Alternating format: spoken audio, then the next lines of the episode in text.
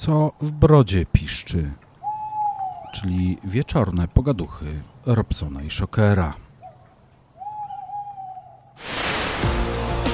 Patronem audycji jest grupa społecznościowa na Facebooku Broda i Tatuaż. Różni, ale równi. Różni, ale równi.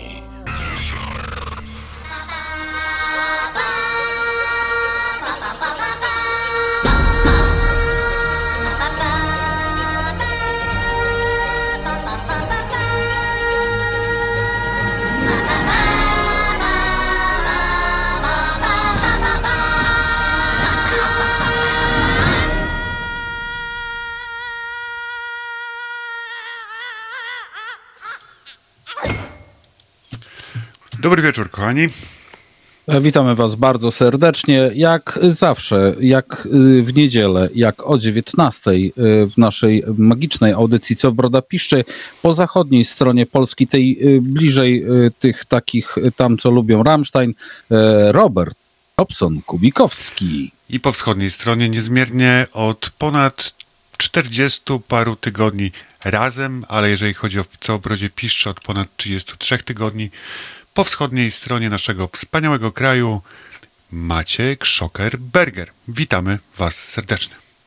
Witamy Was cieplutko. Dzisiaj będzie poważnie, jakbym nie powiedział nawet bardzo poważnie, dlatego yy, iż, że ponieważ yy, zapowiadany przez nas yy, temat powrócił, czyli depresja. Dzisiaj naszym gościem mm, jest osoba, którą e, lubię i cenię i znam przede wszystkim, bo z naszym gościem mam przyjemność znać się już kilka lat osobiście. Współpracujemy e, przy pewnym projekcie, można powiedzieć, szeroko, e, szerokim. Pan Ireneusz Dawidowicz, psycholog kliniczny w szpitalu w Choroszczy. Mm, to jakby ktoś nie wiedział, to jest tutaj w naszych regionach e, szpital tak zwany psychiatryczny, czyli z oddziałami e, psychiatrii, e, oddziałami neurologii, oddziałami detoksu, czyli odwyków i tak dalej, i tak dalej. Mm, e, ale również e, teolog, pedagog, etyk, pastor Kościoła Baptystów w Białymstoku, kierownik Instytutu Poradnictwa Biblijnego WBST w Warszawa, wiceprezes Stowarzyszenia Ku Dobrej e, Nadziei w Białymstoku, czyli stowarzyszenia, z którym tak de facto właśnie ja współpracuję. Witam serdecznie, dobry wieczór Panie Irku. Halo, halo, Panie Irku. Coś nam nasz Panie Irku, halo, halo. Ktoś nam pan Irek zginął. Panie Ireneuszu. Panie Ireneuszu. Oj, chyba będę musiał zadzwonić do pana Irka, bo coś tu się nam porobiło. Zadzwoń Maćku do pana Irka, a my puścimy muzyczkę na dzień dobry i następnie mam nadzieję, że już połączenie będzie przywrócone, ponieważ jeszcze około 6-7 minut temu z panem Irkiem byliśmy połączeni. Także na rozluźnienie muzyczka.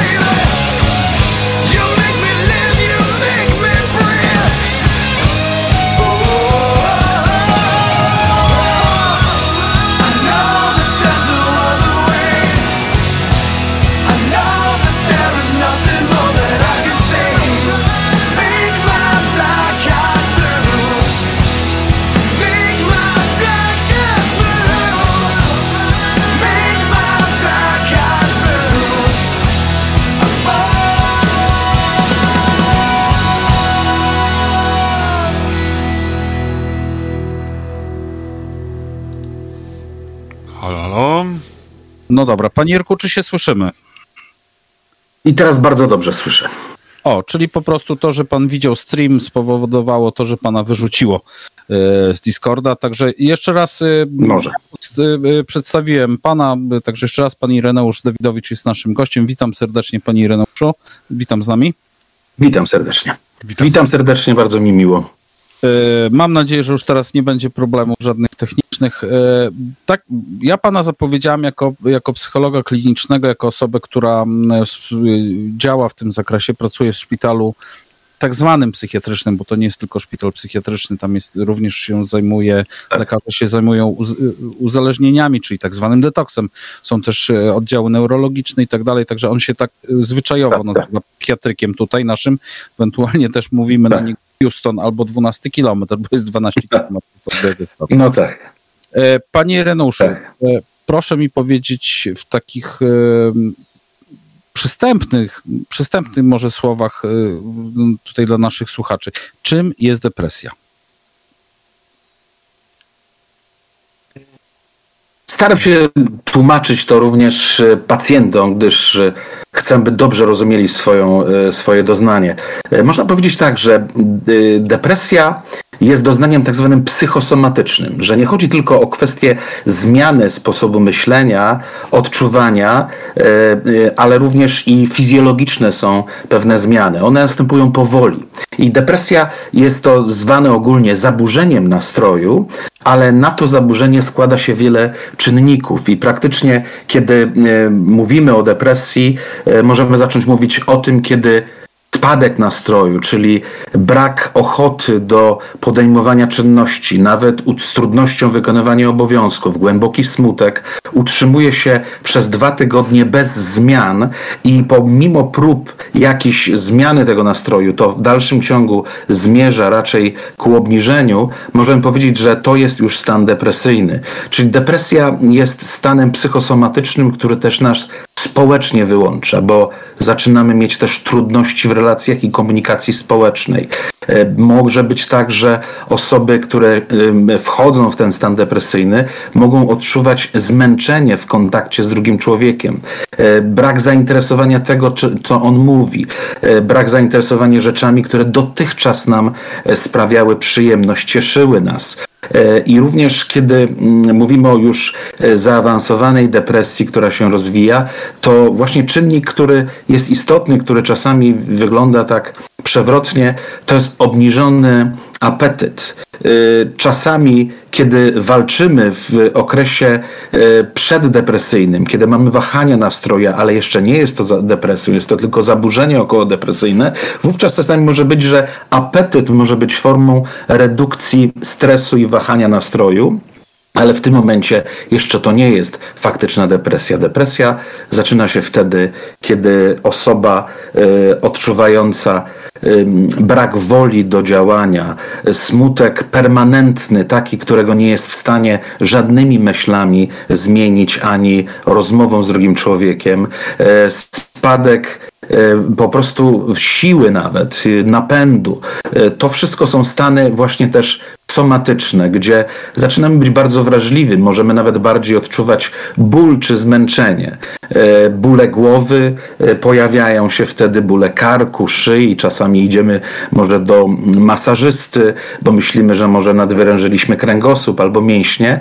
Kiedy połączymy te wszystkie rzeczy wraz ze stanem psychicznym, czyli myśli obniżone, smutne, zniechęcenie plus odczuwanie właśnie tych bólów mięśniowych, brak chęci na cokolwiek i tutaj e, w aspekcie e, doświadczeń i doznań mężczyzn może być tak, że jest spadek zainteresowania doświadczeniem czy relacją seksualną z kobietą. I to będzie zadziwiające, bo kiedy mamy stosunkowo młody wiek, gdzie z natury człowiek ma taką ochotę, pobudza jego zmysły widok pięknej kobiety, to właśnie depresja też tym się objawia, że zaczynamy, zaczynamy obojętnieć.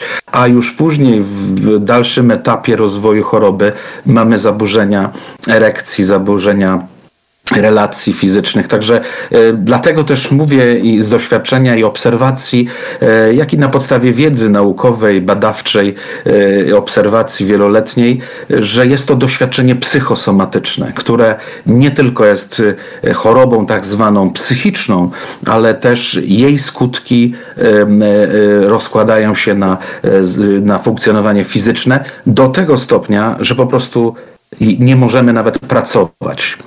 E, czy można powiedzieć, że depresja jest chorobą pierwszego wieku?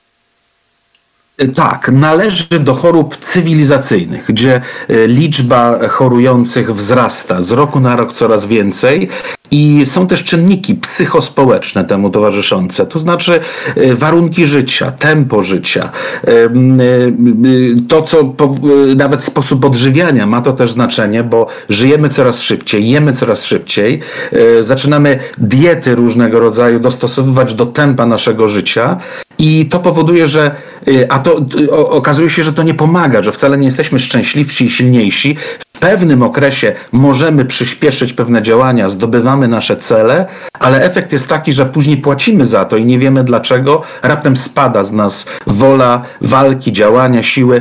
Jednym z czynników właśnie nawet wypalenia zawodowego, wypalenie zawodowe, czy w ogóle wypalenie w aktywności e, należy do, do cech depresyjnych i e, to jest, to jest coś, coś co, z czym dzisiaj ludzie nagminnie, nagminnie mają doświadczenia i co ciekawe, że biorąc biorąc pod uwagę przekrój społeczny, to nie jest tak, że o, lekarze, ci to może dobrze pracują, dobrze zarabiają, mają stabilną pracę, y, tych to nie dotknie. Tak samo dotyka lekarzy, którzy nawet mogą być psychiatrami. Oczywiście oni, oni więcej wiedzą, w jaki sposób zapobiegać temu, szybciej mogą zareagować na pierwsze symptomy i oczywiście, że radzą sobie z tym lepiej, ale pozostali ludzie, bez względu na to, czy jest to kierowca, czy jest to sprzątaczka, czy jest to nauczyciel, czy mechanik, czy ktokolwiek, wszyscy tak samo e, są w grupie ryzyka depresji, w związku z tym, że żyjemy w takim tempie życia, a informacje, które napływają, bo i dzisiaj też o tym się głośno dyskutuje, że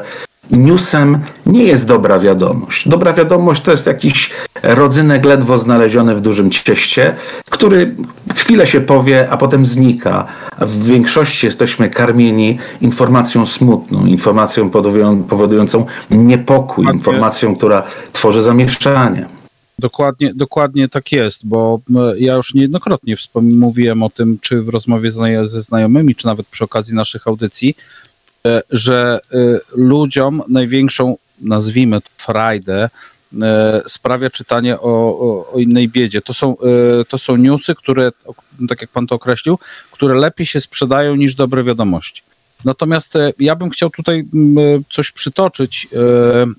Kiedyś znalazłem coś takiego, że dla przykładu, według statystyk z 2020 roku w Polsce, bo tylko mówimy tutaj o Polsce, ponad dwa razy więcej osób zginęło z powodu samobójstwa niż w, z, niż w wypadkach samochodowych.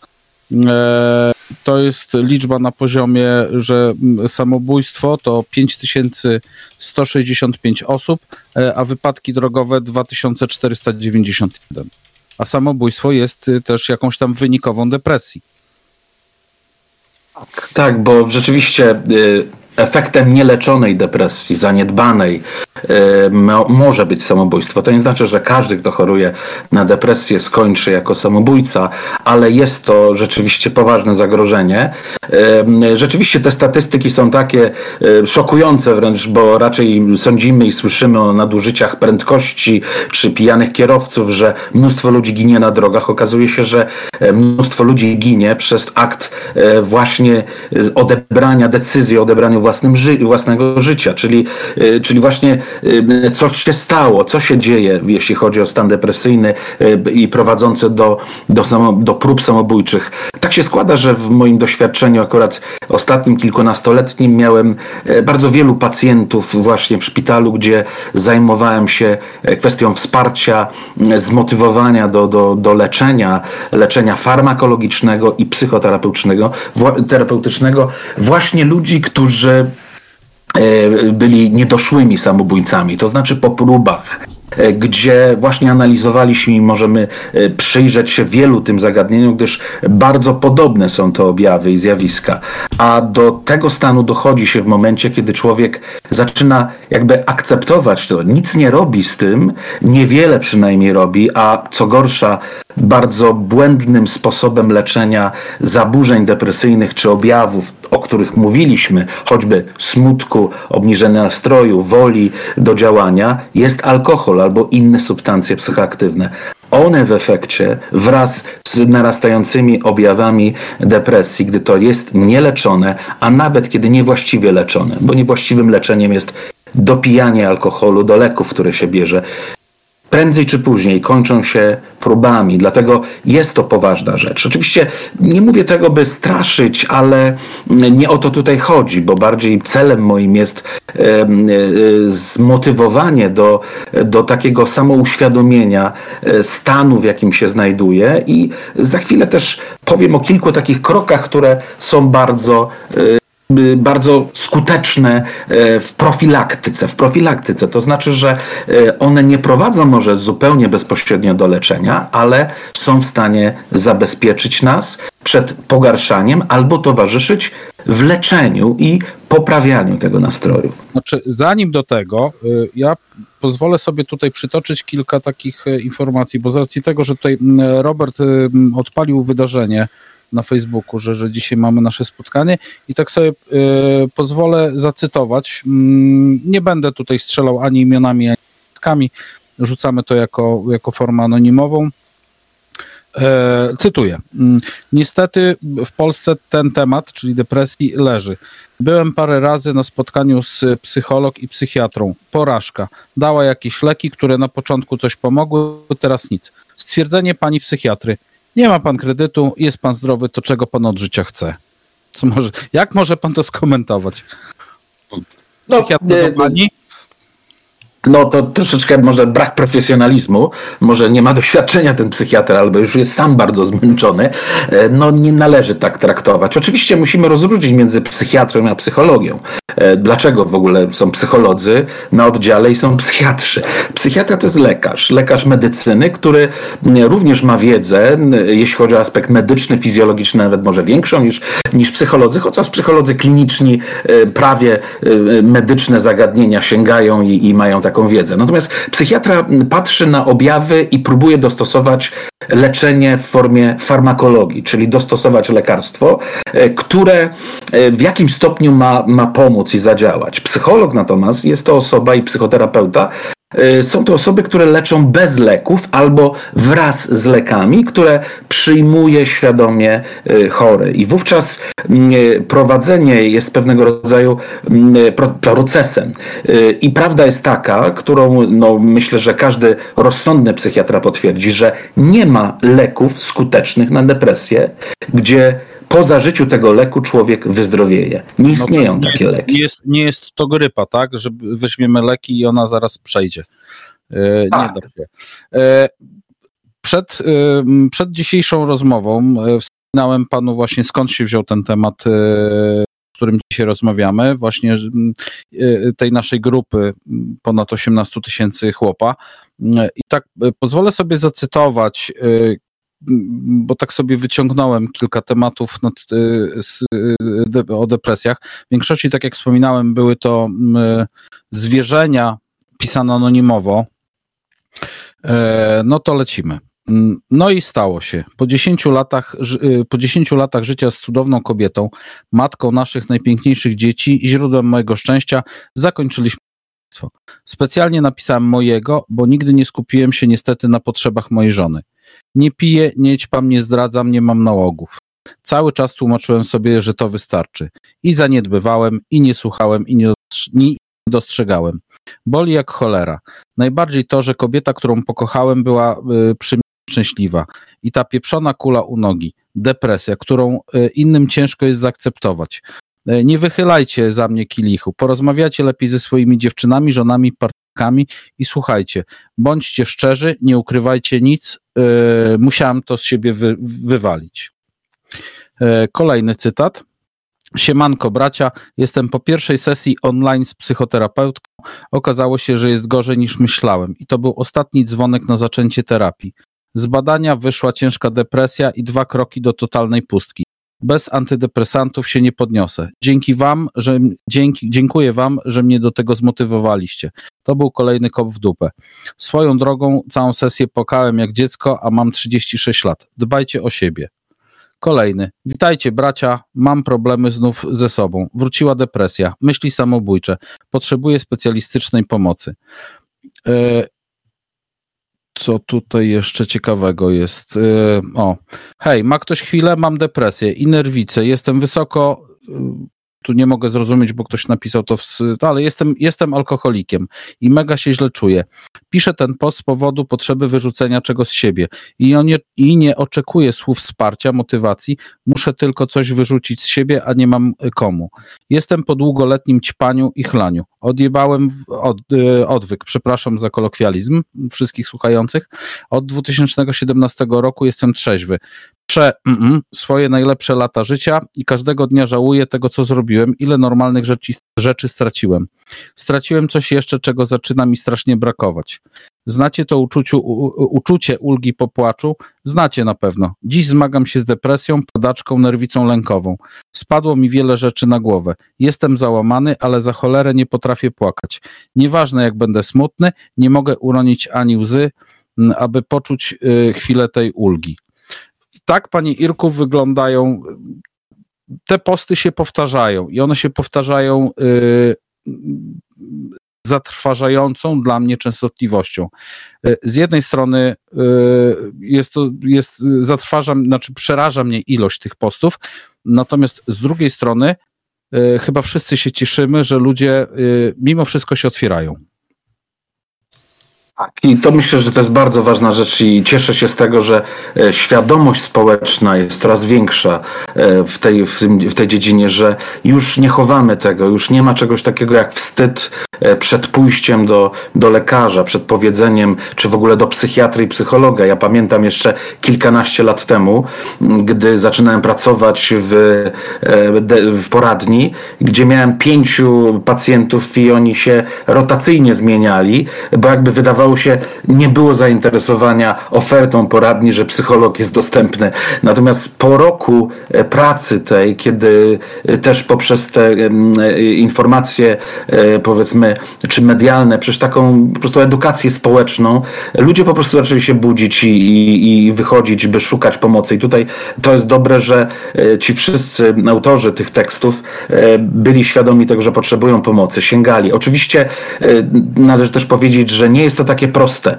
Korzystanie z tej pomocy wcale nie jest czymś, że tu się y, cudowną różdżką dotknie y, pacjenta i on szybko wyjdzie a z problemu. Chodzi o to, że mm, leczenie po pierwsze zapobiega pogorszeniu stanu, który już w jakimś stopniu się rozpoczął, prowadzi do równowagi, ale też to prowadzenie do równowagi prowadzi poprzez adaptację, czyli dostosowanie się, czyli nauczenie się życia z dolegliwością, którą, którą będę chciał pokonać w takim stopniu, stopniu, żeby ona nie miała wiodącego wpływu na mój sposób życia rodzinnego, zawodowego czy aktywności społecznej. Depresja e, jest chorobą przewlekłą, zatem, e, tak jak powiedziałem, nie ma leków, które, e, które byśmy mogli zażyć, jutro już nie będzie tego. Nawet jeśli będzie remisja, powrócimy do dobrego stanu zdrowia, to wcale nie znaczy, że nie wróci to kiedyś do nas. Natomiast jeśli wykorzystamy dobrze czas, czyli tak jak tutaj ci panowie mówili, korzystali psychoterapii, korzystali e, z farmakologii, wówczas jest szansa, że możemy się przygotować na pojawienie się nawrotów, które wcale nie muszą być aż tak bardzo dramatyczne. Dramatyczne nawroty są tam, gdzie człowiek zaniedba te rzeczy i kiedy jakby nie wyciągnie pewnych wniosków, nie będzie chciał zmieniać swego życia. Najczęściej dzieje się w przypadku, kiedy próbujemy leczyć substancjami psychoaktywnymi. No niestety to jest najprostsze i to jest powszechnie y, społeczne i, i, bardzo akceptowalne, no bo y, musimy zalać robaka. Y, po co będziesz się martwił? Chodźmy, wypijemy. Dzisiaj, kiedy patrzę nawet na, na, na kinematografię, kiedy oglądam filmy yy, ostatnio w, na, na pewnych platformach, yy, nie ma niemalże żadnego filmu, w którym by w relacji obyczajowej ludzie nie pili alkoholu. To jest taka niestety fałszywa edukacja społeczna, pokazująca, że filmach z lat 2000 czy tam i trochę później był bardzo modny na przykład w Stanach Prozak.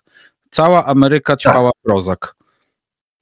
Tak, tak, no właśnie też y, ta, to są fałszywe obrazy nawet leczenia, bo się mówi o prozaku, podczas gdy wcale to nie przynosi y, takiego. Prozak nie jest cudownym lekiem, który rozwiązuje problem. On jest dobrym lekiem, ale trzeba dostosować pewne inne formy funkcjonowania. Tak jak powiedziałem, y, musi być równowaga między farmakologią a psychoterapią. I wówczas są szanse, że pacjent, osoba dana zaczyna uczyć się żyć z tym tak, że inni nawet mogą nie dostrzegać, że on nosi tą chorobę. Dzisiaj jest mnóstwo chorób cywilizacyjnych, które ludzie noszą. Ja rozumiem, że jest jednym z obaw, obaw i, i problemów jest przyjmowanie substancji leczących, czyli leków. E, oczywiście, że są leki, które sprawiają, a jeśli jesteśmy w gronie męskim, to możemy sobie e, śmiało o tym rozmawiać, bo też rozmawiam o tym z pacjentami, że niektóre leki wpływają na to, że nie tylko objawy e, depresyjności, e, e, objawiając się anhedonią, czyli brakiem poczucia szczęścia, woli do tego szczęścia, do, do zadowolenia, czyli przestaje mnie pociągać kobieta, która wcześniej mnie pociągała, spadek libido i spadek aktywności seksualnej. To jest jedna rzecz, że objawy, ale czasami lek, który leczy, on podnosi nastrój, ale z drugiej strony wcale nie wzmacnia tej dziedziny, Stąd też y, y, jest to trudne i ja wiem, że niektórzy pacjenci, mężczyźni przychodzą sygnalizując, że, że no dobrze, no pewne rzeczy wróciły, wracają powolutku do, do pewnej normy, ale ta dziedzina, szczególnie kiedy ma partnerkę czy żonę, no jest problemem w relacji, y, powiedzmy. Stąd też są formy takie oddziaływania, że tutaj psychiatrzy wychodzą naprzeciw w formie tworzenia osłony farmakologicznej w tym celu, żeby dana dana osoba mogła również w tej dziedzinie e, wracać w pewnym momencie, żeby wspomóc e, by aktywność również seksualną. Stąd też e, nie jest tak, że jeśli bierzemy leki, to już wszystko stracone, bo to czasem ludzi zniechęca, bo myślą, że, że jeśli mm, leki zaczną brać, to już są chorymi ludźmi, którzy, którzy nie wrócą do pewnych aktywności. Nie, nie. Współczesne leczenie ma za zadanie nawet cel taki, żeby pomóc człowiekowi, jak tylko możliwe, wrócić do pełnej mm, aktywności, którą miał wcześniej. Oczywiście nie zawsze udaje nam się to osiągnąć, wiele zależy też od pacjenta, ale taki jest cel. Ale wiem, że pacjenci się boją leków boją się, y, mają objawy różne, y, że, że negatywne tych leków. Niemniej jednak właśnie na tym polega też nasza praca jako psychologów, by motywować do, y, do y, trzymania się równowagi, czyli biorę leki, ale pracuję również psychoterapeutycznie, bo to jest dosyć ważne, y, ponieważ każda choroba wytwarza w nas pewne nawyki. No I właśnie. również no właśnie chciałem tak. tylko wtrącę tutaj, bo kolega Piotr tak. na naszym tym czacie właśnie a propos, a propos audycji y, napisał coś takiego. U mnie wyszło na badaniach okresowych w pracy, czyli depresja. Po 15 minutach rozmowy dostałem skierowanie do psychiatry, tam niestety tabletka i po trzech miesiącach kontrola. Minęło 5 lat i dalej siedzę na lekach, bo, trzy kropki, psychiatra już nie pracuje, a leki przepisuje nadal rodzinny. Tu jest chyba jakiś no, błąd y, wszystkim, tak? W... No, pytanie, pytanie jest, co, y, czy on w ogóle próbował e, kontaktu z psychologiem i z psychoterapeutą. Pytanie jest, no to właśnie do lekarza psychiatry. Dlaczego lekarz psychiatra nie skierował go na konsultację psychologiczną, nie? Dzisiaj, no właśnie szpital jest tym miejscem, gdzie współpracujemy z psychiatrami, że, że ta współpraca polega na tym, że y, oni mają swoją dziedzinę, gdzie, gdzie diagnozują pod względem psychiatrycznym, próbując dostosować określoną farmakologię, ale współpracują z nami poprzez konsultacje mm, i sympozja nasze, jakieś spotkania konsultacyjne, lekarskie, medyczne, gdzie wtedy sugerują, że z tym pacjentem można by było porozmawiać i to się dzieje i w zasadzie, jeśli chodzi o przychodnie i poradnie, w zasadzie powinno być to samo. Ja kiedy pracowałem w poradni, właśnie tak pracowaliśmy, że psychiatra miał swoją dziedzinę i swoją częstotliwość spotkań dużo mniejszą, czyli raz na miesiąc czy dwa. Natomiast ja się spotykałem z pacjentami raz na tydzień, raz na dwa tygodnie i to szło równolegle i wówczas udawało się, że wielu pacjentów mogło farmakologicznie odczuwać zmiany, a jednocześnie mogli przebudowywać y, konstrukcję swojego myślenia, które zostało uszkodzone i y, skrzywione, można powiedzieć, na skutek objawów właśnie choroby depresyjnej. Dlatego ten czynnik psychologiczny jest bardzo istotny, dlatego że nawyki, y, nawyki czym są? Jest to przyzwyczajenie do pewnej reakcji. Do, do jakiej reakcji? Do reakcji myślenia, że kiedy przychodzi jakaś trudność, czy wyzwanie, które, które wymaga ode mnie więcej wysiłku, to się często boimy i często mamy ochotę wycofać się. Często może wkrada się niska samoocena i, i wówczas to y, jest taką, y, taką sytuacją. Y, to teraz może taka przerwa, aby pan nasz gość sobie zwilżył gardło a później Robson przejmie pałeczkę jako osoba, która przeszła depresję i może porozmawia z panem doktorem. Panie Robercie, poproszę muzyczkę.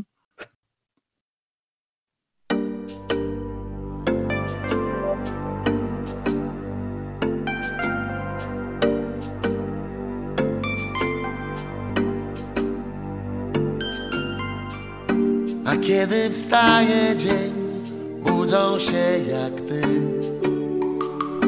Nadzieje, które wciąż mają dobre sny. Zielone oczy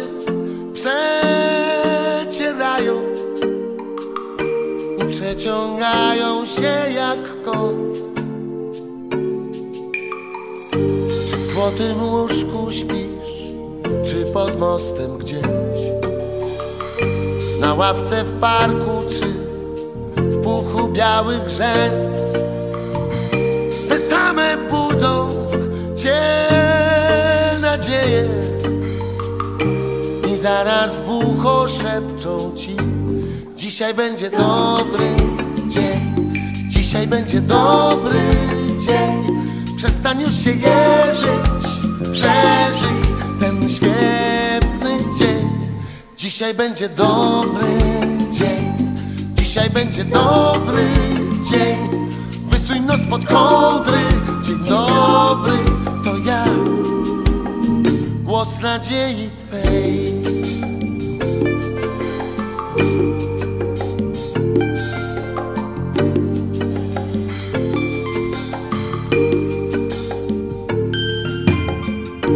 I dzień zaczyna się ale co za pech Ryżową szczotką spraw ciągle pieści cię. I myślisz sobie, oj nadzieją Już ja wygarnę ci przed snem. A gdy nastaje noc, wściekasz się już mniej. Nadzieje smacznie śpią, jak tu budzić je? Nadzieje przecież wcześnie wstają. Skoro świt już brzmi ich głos Dzisiaj będzie dobry dzień. Dzisiaj będzie dobry dzień. Przestań już się jeżyć Przeżyj ten świetny dzień.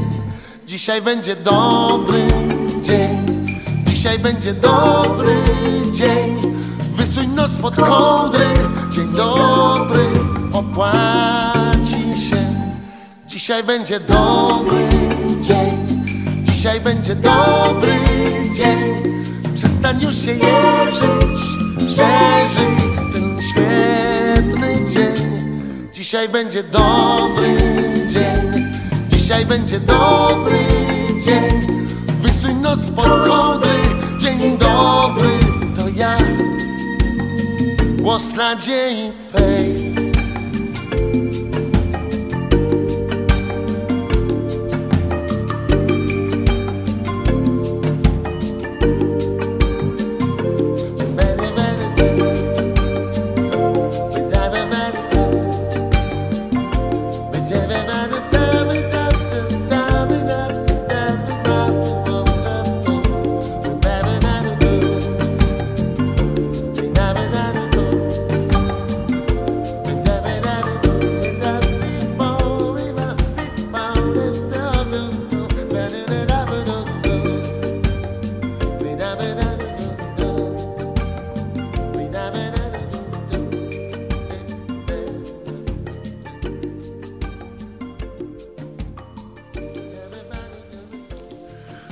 I wracamy po przerwie muzycznej.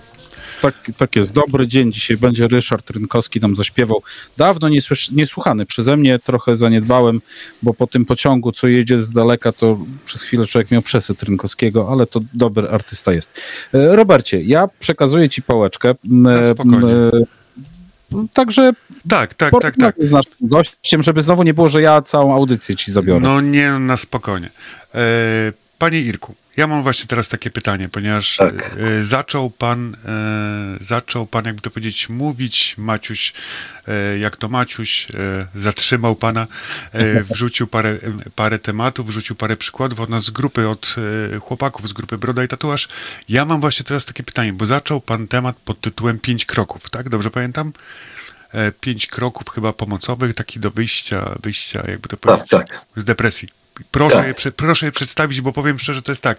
Mhm. Już nasi pierwsi e, goście mają pytania, ale zanim dojdziemy do pytań, to najpierw może porozmawiajmy właśnie o tych pięciu krokach. Jak to wygląda? Dobrze, oczywiście bardzo chętnie. To y, jest to y, działanie profilaktyczne. Czym jest profilaktyka? Profilaktyka to jest y, aktywność nasza, y, która ma za zadanie przeciwdziałać pojawianiu się problemom albo przeciwdziałać rozwojowi tych problemów. Ale jednocześnie profilaktyka jest również taką aktywnością, która y, y, współpracuje w procesie podjętego już leczenia. Czyli to nie jest tylko, że, że nie udało się zapobiec tej chorobie, choroba się pojawiła. W dalszym ciągu profilaktyka jest potrzebna. I to, to co jest takich pięć kroków, które ja bym chciał tutaj zaproponować. Oczywiście proszę przeanalizować i przyjąć jako propozycję. To nie jest jakiś wyrocznia e, guru, e, tylko e, propozycja, która jest poparta doświadczeniem, obserwacją poprzez zastosowanie przez pacjentów tego rodzaju działań. Pierwsza rzecz to jest, i, jeśli mamy wątpliwości co do naszego stanu zdrowia psychicznego, psychosomatycznego, czytając informacje, ulotki o depresji, dostrzegamy niektóre elementy, pójdźmy do lekarza. Pójdźmy do psychiatry. Jeśli psychiatra y, stwierdzi, że rzeczywiście jesteśmy w takim stanie i zaproponuje pewne lekarstwa w odpowiedzi na potrzeby, jakie mamy, a bardzo często y, będą to lekarstwa, które będą pomagały nam zasnąć, przespać całą noc, y, będą podnosiły nasz nastrój, z tym, że to le- lekarstwa, kiedy przyjmujemy, one nie są szybkiego, doraźnego działania. Lekarstwa psychotropowe, szczególnie w dziedzinie leczeniu y, depresji, one uaktywniają się dopiero po kilku tygodniach i należy je brać przez parę ładnych miesięcy, a nawet niekiedy dwa, trzy lata, a nie, którzy, jak słyszeliśmy już, niektórzy biorą dłużej, a niekiedy no, w, w skrajnych sytuacjach może i przez całe życie, z tym, że tak jak powiedziałem, jeśli jest adaptacja, lekarstwa nie muszą pomagać. Ale pierwsza rzecz, mamy kontakt z lekarzem, kontakt ze specjalistą. E, Druga rzecz bardzo istotna e, to jest e, kontakt z psychoterapeutą lub psychologiem. To również można od razu na pierwszej wizycie u psychiatry poprosić w takiej poradni, że chcę mieć konsultację z psychologiem bądź psychoterapeutą, bo to jest bardzo ważna dziedzina, by móc mówić, artykułować zagadnienia, które mnie dotyczą. Czasami nam jest trudno nawet i, w jest taki żargon mm, psychoterapeutyczny, e, którym się kierujemy go do pacjentów. E, Jeśli nawet nie widzisz sensu, nie, nie chce ci się, wiesz co, to przynieś swoje ciało na spotkanie z psychoterapeutą, a mózg i twoje, twój umysł sam kiedyś dojdzie. I to jest drugi etap, mieć kontakt z psychologiem lub psychoterapeutą. Oczywiście psychoterapeuta jest, można powiedzieć, y, będzie zaangażowany po konsultacji psychiatrycznej, psychologicznej i wówczas y, ten psychoterapeuta może się włączyć. Czasami psychoterapeutą jest również psycholog, jak i psychiatra. Y, to, to, to, to jest bardzo ważna dziedzina. To jest medyczny sposób radzenia sobie z problemem. Ale trzy kolejne kroki dotykają zagadnienia naszej codzienności. Pierwszy z nich to jest y, y, fizyczny wysiłek fizyczny, gimnastyka. To jest bardzo istotna rzecz, bo sami dobrze wiemy, słyszeliśmy o tym, że sportowcy często to mówią, że endorfiny się podnoszą poprzez y, pewien wysiłek. Ba, taka jest prawda.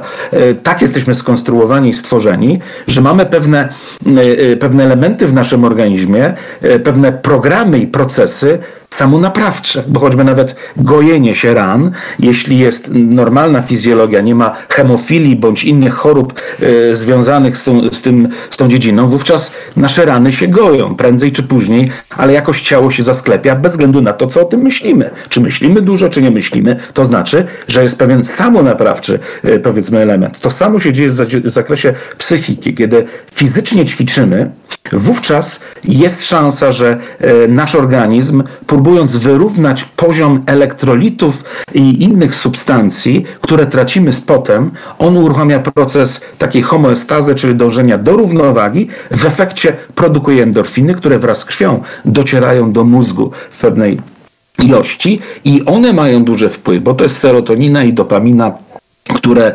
odpowiedzialne są w zasadzie za naszą równowagę, czyli wysiłek fizyczny, ale jaki?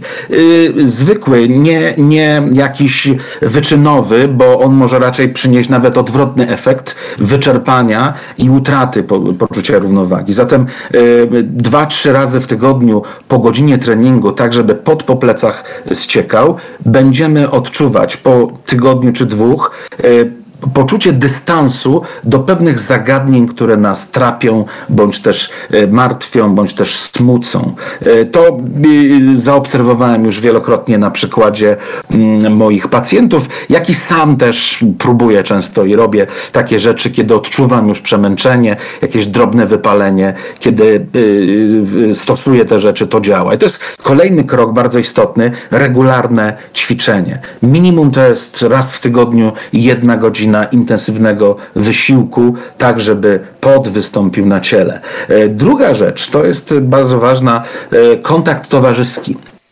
Kontakt towarzyski, ale to jest bardzo ważna rzecz, e, z wykluczeniem alkoholu i substancji psychoaktywnych. Rozumiem, że czasami niektóre towarzystwa no, y, nie, nie mają innego pomysłu na zabawę, jak tylko alkohol. Zachęcam, żeby szukać może innego towarzystwa. Kiedy mamy zaburzenia depresyjne, alkohol jest piłą do podcięcia gałęzi, na której siedzimy. I dlatego też towarzystwo, które tylko pije i niestety zmuszeni jesteśmy do przebywania w czymś takim, nie jest dobrym towarzystwem. E, natomiast towarzystwo, w którym, które jest na tyle wyrozumiałe, e, na tyle też e, rozsądne, i potrafi w momencie, kiedy ja tam przebywam, jednak rezygnować z tego alkoholu, a zająć się zupełnie czymś innym, to wówczas jest to miejsce, w którym właśnie możemy odreagowywać. Ale w jaki sposób? Spotkanie towarzyskie nie po to, żeby omawiać moje problemy. Bo czasami bywa, że, że pytają, załóżmy Zbyszek ma na imię, przyszedł Zbyszek na imprezę i mówią, no Zbychu, co u ciebie? Słyszałem, że byłeś u psychologa albo u psychiatry. Jak tam? No nie przejmuj się, powiedz, no. I tutaj rady sypią. Nie, a z drugiej strony czasami może my mamy ochotę, może powiem o tym, co mnie y, dotyka. Prawda jest taka, że no, rzadko może w tych towarzystwach mamy specjalista, a jeśli będzie, to na pewno ten specjalista publicznie nie będzie udzielał porad. Dokładnie. Raczej powie, że słuchaj, spotkajmy się po, wizy, po spotkaniu tym towarzyskim, będziemy rozmawiać. Zatem y, to nie jest miejsce do tego, żeby obciążać towarzystwo swoim problemem, którego nie są w stanie poradzić temu, ani też nie jest miejscem, w którym my usłyszymy dobre rady. Zatem, co robić z tym towarzystwem? A potrzebujemy, potrzebujemy kontaktu społecznego. Bardzo. I trzeci krok, właśnie, tak piąty to jest w zasadzie tutaj, ale trzeci spośród tych pozamedycznych, to właśnie jest kontakt z dorobkiem kultury. To jest bardzo istotne i to się świetnie łączy z kontaktem towarzyskim. Mianowicie, e, kiedy nie bardzo mamy pomysł na to, czy gry planszowe już nas w sumie przestały bawić, no to mamy kino, teatr, operę, koncerty, galerie, wycieczki. Proszę bardzo, właśnie to jest ta, ta przestrzeń, ta infrastruktura kultury, która pozwala, że dajemy się porwać przez nasze, nasze towarzystwo. Idziemy razem e, w te miejsca, by tam czasami zapomnieć się na takim koncercie. Kakać, krzyczeć, śpiewać, płakać, jeśli jesteśmy wzruszeni. Właśnie o to chodzi, że nie, nie bać się oglądać nawet melodramatów. Mężczyźni, my jesteśmy twardziele, nie, podamy, nie pokażemy po sobie. Obejrzyj melodramat tak, że wyciśnie z ciebie łzy. Płacz jak dziecka, czasami jak bywa. Dlatego, że kiedy płaczemy ze szczerego serca, wówczas nas układ nerwowy się rozpręża. My odpoczywamy, my się regenerujemy. Kiedy śmiejemy się do łez, to również to samo się dzieje. I tak naprawdę, kiedy wyrażamy te łzy w czasie tego rodzaju doznań, to tam się włącza nasze autentyczne przeżycie. Tylko, że fasada jest taka, że, że my nie pokazujemy, że to nas dotyczy. Ale jeśli płaczemy, to płaczemy równolegle nad sobą, co jest bardzo potrzebne, żeby, żeby to y, z nas wyszło. Stąd też te pięć kroków. Psychiatra jako lekarz, który diagnozuje i e, ustawia leczenie. Psycholog jako terapeuta, e, który e, tworzy czy pracuje nad konstrukcją naszego myślenia. A potem nasza aktywność. Aktywność sportowa, aktywność fizyczna, potem aktywność społeczna poprzez kontakt towarzyski, ale bez alkoholu, bez substancji z, i włącze, z włączeniem elementów dorobku kultury. I te, te pięć kroków, gdy uruchomimy i one równolegle będą funkcjonować y, z obserwacji moich y, y, pacjentów, moich przyjaciół, którym też zachęcam ich do tego, z obserwacji własnych doznań, gdyż ja również spotykam różne trudności. Człowiek ma dzieci, wnuki, rozmaite sytuacje, gdzie po prostu no, mnóstwo rzeczy jest, siada na głowę, że ponad możliwości mhm. i człowiek się waha niekiedy w pewnych nastrojach te rzeczy działają. Zatem to jest takich pięć kroków, które Zachęcam, żeby przeanalizować i przynajmniej spróbować jako kroki profilaktyki w procesie e, radzenia sobie chorobą, która okaże się, że może będzie nam dalej towarzyszyć, ale w formie uśpienia. A natomiast nasze życie znów nabierze barw, e, intensywności, doznań, radości, celów, sensu życia. A czy w tym wszystkim uważam, że e, to są najprostsze, rzeczywiście są najprostsze kroki, jakie można wykonać. Z jednej strony, tak, ale z drugiej strony spójrzmy na punkt pierwszy, czyli wątpliwości co do stanu zdrowia, pójść do lekarza lub do psychiatry. Tak jak jeszcze do lekarza zwykłego, e, powiedzmy, myślę, że nie wiem, strzelę teraz, 75-80% ludzi, czy nawet tych mężczyzn, chłopaków od nas, powiedzmy tutaj, mówimy o grupie Broda i Tatuaż, gdzie jest nas 18 tysięcy, 80% z tych osób pójdzie na pewno do lekarza. Tylko pytanie jest takie, ile procent tych ludzi pójdzie do psychiatry, ponieważ dalej mamy takie czasy, bo myślę, że te czasy się jeszcze tak strasznie nie zmieniły. E, mówię, my z Maćkiem mamy tam, powiedzmy, jesteśmy pod pięćdziesiątkę, więc możemy też powiedzieć e, zakres e, iluś tam lat, ale myślę, że dosyć często dalej jest przeświadczenie takie, że, psy, jeżeli, że psychiatra, sam psychiatra kojarzy mhm. się z tym, że ktoś z automatu, że tak to powiem kolokwialnie, jest wariatem. I o, jak ja pójdę do mhm. psychiatry, to każdy będzie mówił, a tutaj już coś ten, to nie do końca, może to rodzinnie jest, bo są Zwłaszcza jakby to powiedzieć w takich mniejszych miejscowościach, gdzie jest jeszcze przeświadczenie takie, że wszystko przechodzi, nie wiem, z dziada pradziada na dziada pradziada, więc jeżeli ten był, a pamiętasz, może jego ojciec to tamto, co wtedy zrobił, to też już było, coś się zaczynało. Mhm. Dlatego ludzie źle kojarzą psychiatrę ogólnie.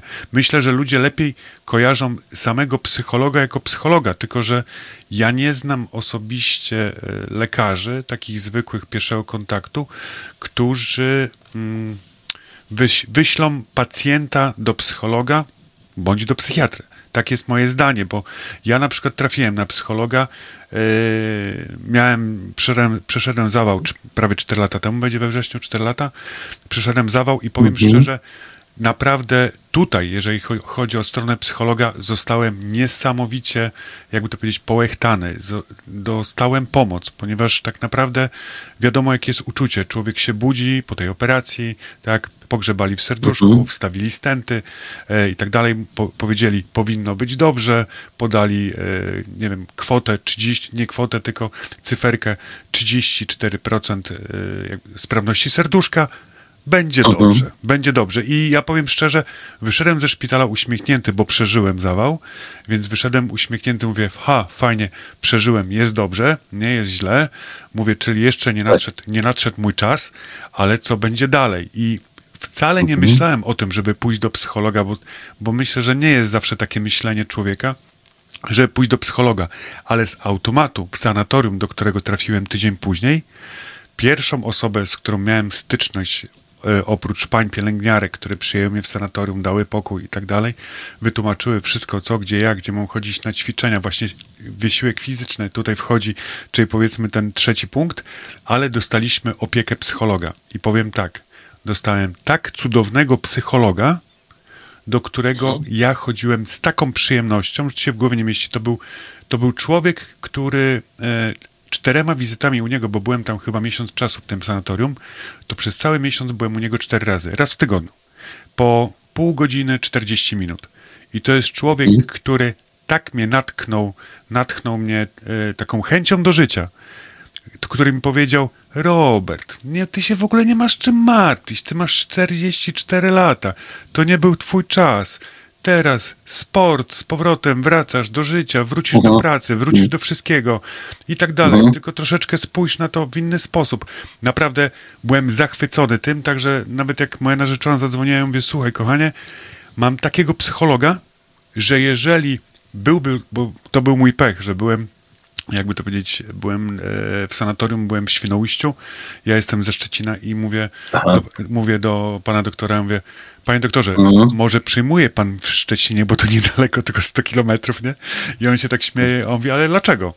A ja mówię, bo jest pan na tyle, mówię, super, mówię, e, fachowcem, mhm. że chciałbym do pana chodzić regularnie, bo każde wyjście od pana tak mi ładuje bateryjki, że ja przez tydzień chodzę jak króliczek Duracella, po prostu w reklamie. Mhm. Więc e, tak, tak. jeżeli byśmy trafili na takich lekarzy, tak, na dzień dobry i gdyby ktoś nam to zapewnił, to myślę, że było, byłoby wielu, jakby to byłoby wiele osób, które by skorzystały z tych pierwszych pięciu kroków. Tylko ja się właśnie w tych pięciu krokach obawiam tego, że nasi, jakby to powiedzieć, słuchacze, tak, e, nasi goście dzisiejsi, ci po drugiej stronie, e, będą mieli wątpliwości, żeby pójść, żeby zrobić ten pierwszy krok. Ponieważ mówię, psychiatra na dzień dzisiejszy uważam, że jeszcze się źle kojarzy. Nie? Miejmy nadzieję, że rozmowy o tym, miejmy nadzieję, tak jak na mhm. przykład mam właśnie też tutaj jeden taki przykład, też właśnie przeczytałem, e, ponieważ uważam, że do tego pierwszego kroku powinniśmy jeszcze dorzucić jednak rozmowę i to nie tylko rozmowę z psychologiem, z lekarzem, ale powinniśmy e, porozmawiać z bliskimi. Ponieważ brak rozmowy z bliskimi też powoduje to, że my będziemy zapadali się, jakby to powiedzieć, w tą chorobę jeszcze głębiej, tak? Brak e, rozmowy, e, nie wiem, chowanie tego w sobie, tak? W ogóle chowanie mhm. uczuć, uważam, też jest złe, ponieważ ono też, jeżeli potrafimy schować uczucia, e, to i potrafimy schować słowa i potrafimy schować ból. Mhm. Jeżeli pochowamy to wszystko, to wtedy rzeczywiście, chyba że ktoś zauważy nas z boku, tak? Ktoś nas zauważy, mhm. że coś jest nie tak z tym człowiekiem, to e, nawet bliska osoba zauważy i będzie chciała z nas to wydobyć, jest szansa na to, że trafimy i pójdziemy do tego lekarza i z nim porozmawiamy. Ale mówię, tak jest moje zdanie, tak jest moje zdanie, że jednak jest ta blokada przed słowem psychiatra, jest ta blokada przed pójściem do takiego lekarza. No i pytanie, czy nasz lekarz y, też zobaczy, te zmiany, które w nas zachodzą, nasz lekarz rodzinny, zwłaszcza na przykład teraz, jak mieliśmy sytuację, że prawie przez dwa lata byliśmy zamknięci, tak? Bo byliśmy zamknięci. I, I wielu tak. ludzi po prostu, jakby to powiedzieć, jeszcze bardziej się zamknęło, ponieważ byli zamknięci i to wszystko mhm. się skomplikowało. Także to jest moim zdaniem, może być duży problem. No tak, może rozpocznę od tego, że gratuluję temu psychologowi i właśnie jest świetna, świetny przykład tego, że właśnie on zadbał o przebudowanie e, pańskiej konstrukcji psychicznej, tak, czyli, czyli spojrzenia na nową sytuację po operacji, żeby, żeby nie żyć w lęku, o, że się coś popsuje czy coś, ale żeby zacząć planować życie pełne energii i, i, i woli. Zatem właśnie to jest, to jest kontakt z psychologiem, który dobrze spełnia swoją rolę, że pomaga osobie przybywającej na przebudowę e, myślenia. Co do rodziny, bo tutaj zostało to wspomniane, oczywiście rodzina jest bardzo istotną ro rolę odgrywa i to jest właśnie też ten element kontaktu towarzyskiego, który może nie wspomniałem, natomiast jeśli chodzi o pierwszy moment, e, czasami jest trudno rozmawiać w rodzinie. Mhm. Czasami, bo y, jeśli mamy ludzi, którzy mają jakąś jeszcze orientację w tej rodzinie dotyczącą chorób, no to łatwiej się rozmawia o jakichś objawach. A czasami bywa, że, że rodzina może być przerażona, że nie wiedzą sami, jak mają zareagować. A bywa nawet, że no dzisiaj bije się na alarm, żeby rodzice, patrząc na e, rzekomo leniwego nastolatka, nie piętnowali go, ale się raczej zbliżyli i dowiedzieli, co się tam dzieje, bo czasami właśnie z, może wydawać się, że ten, który ma objawy depresyjne, jest jakiś leniwy, ospały, poszedłbyś, wyrzucił śmieci albo zrobiłbyś coś pożytecznego. No czasami to jest właśnie właśnie reakcja rodziny, która kompletnie nie rozumie tego i niekiedy nie, nie uzyskamy wsparcia, a nawet może stereotyp myślenia co do psychiatrii może być taki, że no bój się Boga, gdzie ty pójdziesz, co ty, w rodzinie będziemy mieli wariata. Tak. No ja znam takie, e, takie opinie, one świadczą o niskim poziomie wiedzy e, tych ludzi, ale nie ma co się dziwić, bo ta wiedza, e, że tak powiem, edukacja społeczna w tym zakresie jest bardzo nikła, zatem nie ma co się dziwić, że ludzie mało wiedzą. Natomiast na pewno warto, jeśli jest taka szansa, żeby móc rozmawiać z rodziną, czy mężczyzna może rozmawiać ze swoją żoną e, jako mąż i powiedzieć jej, co on faktycznie czuje i myśli, a może ona sama go zaczyna już pytać, bo widzi w jego reakcjach, w jego zachowaniu pewne dziwne rzeczy, e, porozmawiać o tym, e, by móc doświadczyć takiego wsparcia, wzmocnienia. Można odwrócić kolejność polegającą na tym, że możemy skorzystać najpierw z kontaktu z psychologiem. E, psycholog również może zorientować się poprzez wywiad, a może przeprowadzenie badań kwestionariusz, za pośrednictwem kwestionariusza czy testów, może również zdiagnozować i to czynimy, bo mamy diagnostykę psychologiczną i diagnostykę psychiatryczną. Zatem psycholog również może dokonać pewnej diagnozy, z której może wynikać, że będzie e, stosowne, lepsze, a może niezbędne zastosowanie leków i wtedy w drugiej kolejności. Tylko, że prawda jest taka z, z doświadczeń NFZ-u. To znaczy, że nie mamy dzisiaj sytuacji, w której możemy pójść przez NFZ od razu do psychologa. W każdej poradni trzeba najpierw przejść przez E, przez konsultację psychiatryczną. Dopiero jest konsultacja psychologiczna. Zatem no, nie wiem dlaczego tak to jest zrobione. Przynajmniej ja tak pracowałem przez długie lata, e, gdzie mieliśmy tego rodzaju jakby kroki, że jeśli ktokolwiek do mnie chciał się dostać,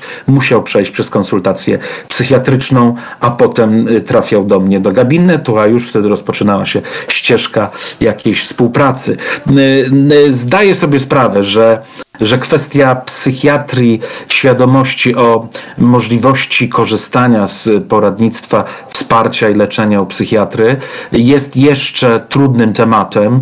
Jeszcze jest to powiedzmy obszar pewnego e, marginalizowania czy etykietowania, że, że to robimy. Tylko, że dzisiaj też jest prawda, prawda taka i tu RODO wychodzi nam naprzeciw, że e, możemy robić to zupełnie skrycie, zachowując prawo do swojej prywatności, do swojej tajemnicy terapeutycznej, że nie musimy się przed nikim tłumaczyć, że chcemy z tego skorzystać. Oczywiście problem polega na tym, jeśli spotykamy w poradni znajomego. I ja muszę powiedzieć, że moja żona, która leczyła się na depresję, tak miała, gdy na początek poszła do poradni, spotkała woźną ze swojej szkoły, bo ona jest nauczycielską, i za jakiś czas spotkała drugą nauczycielkę, a potem trzecią. Okazało się, że koleżanki w, w, w, pokoju nauczycielskim ze sobą nie rozmawiały o swoich problemach, ale się spotkały w jednej poradni. No, to y, zresztą troszkę niedobrze, bo pracowałem w takiej poradni, gdzie tak organizowaliśmy spotkania, żeby jak najmniejsza liczba osób mogła się spotykać w recepcji. Czyli tak były godziny ustawiane, żeby recepcja prawie była zawsze pusta, żeby człowiek, który przyjdzie, miał ten komfort, że nikt nie słucha, nie patrzy, nie przygląda się. Ale nie we wszystkich poradniach jest to zrobione. Y, natomiast na pewno jest tak, że ja się nie muszę przed nikim tłumaczyć, że skorzystałem z lekarza y, z lekarza psychiatry. Ja nie muszę y, ani tego wcześniej obwieszczać, ani później komukolwiek. Oczywiście w rodzinie warto by to poruszyć. No różne są sytuacje w komunikacji społecznej, komunikacji rodzinnej. Bywa, że niektórzy niestety z racji nieumiejętności wyrażania treści w rodzinie, niekiedy robią to po cichu, dopiero po jakimś czasie ujawniają, że, że korzystają z leczenia, ale to już jest zaburzenie komunikacji rodzinnej. To, to nie jest kwestia problemu wynikającego z choroby depresyjnej.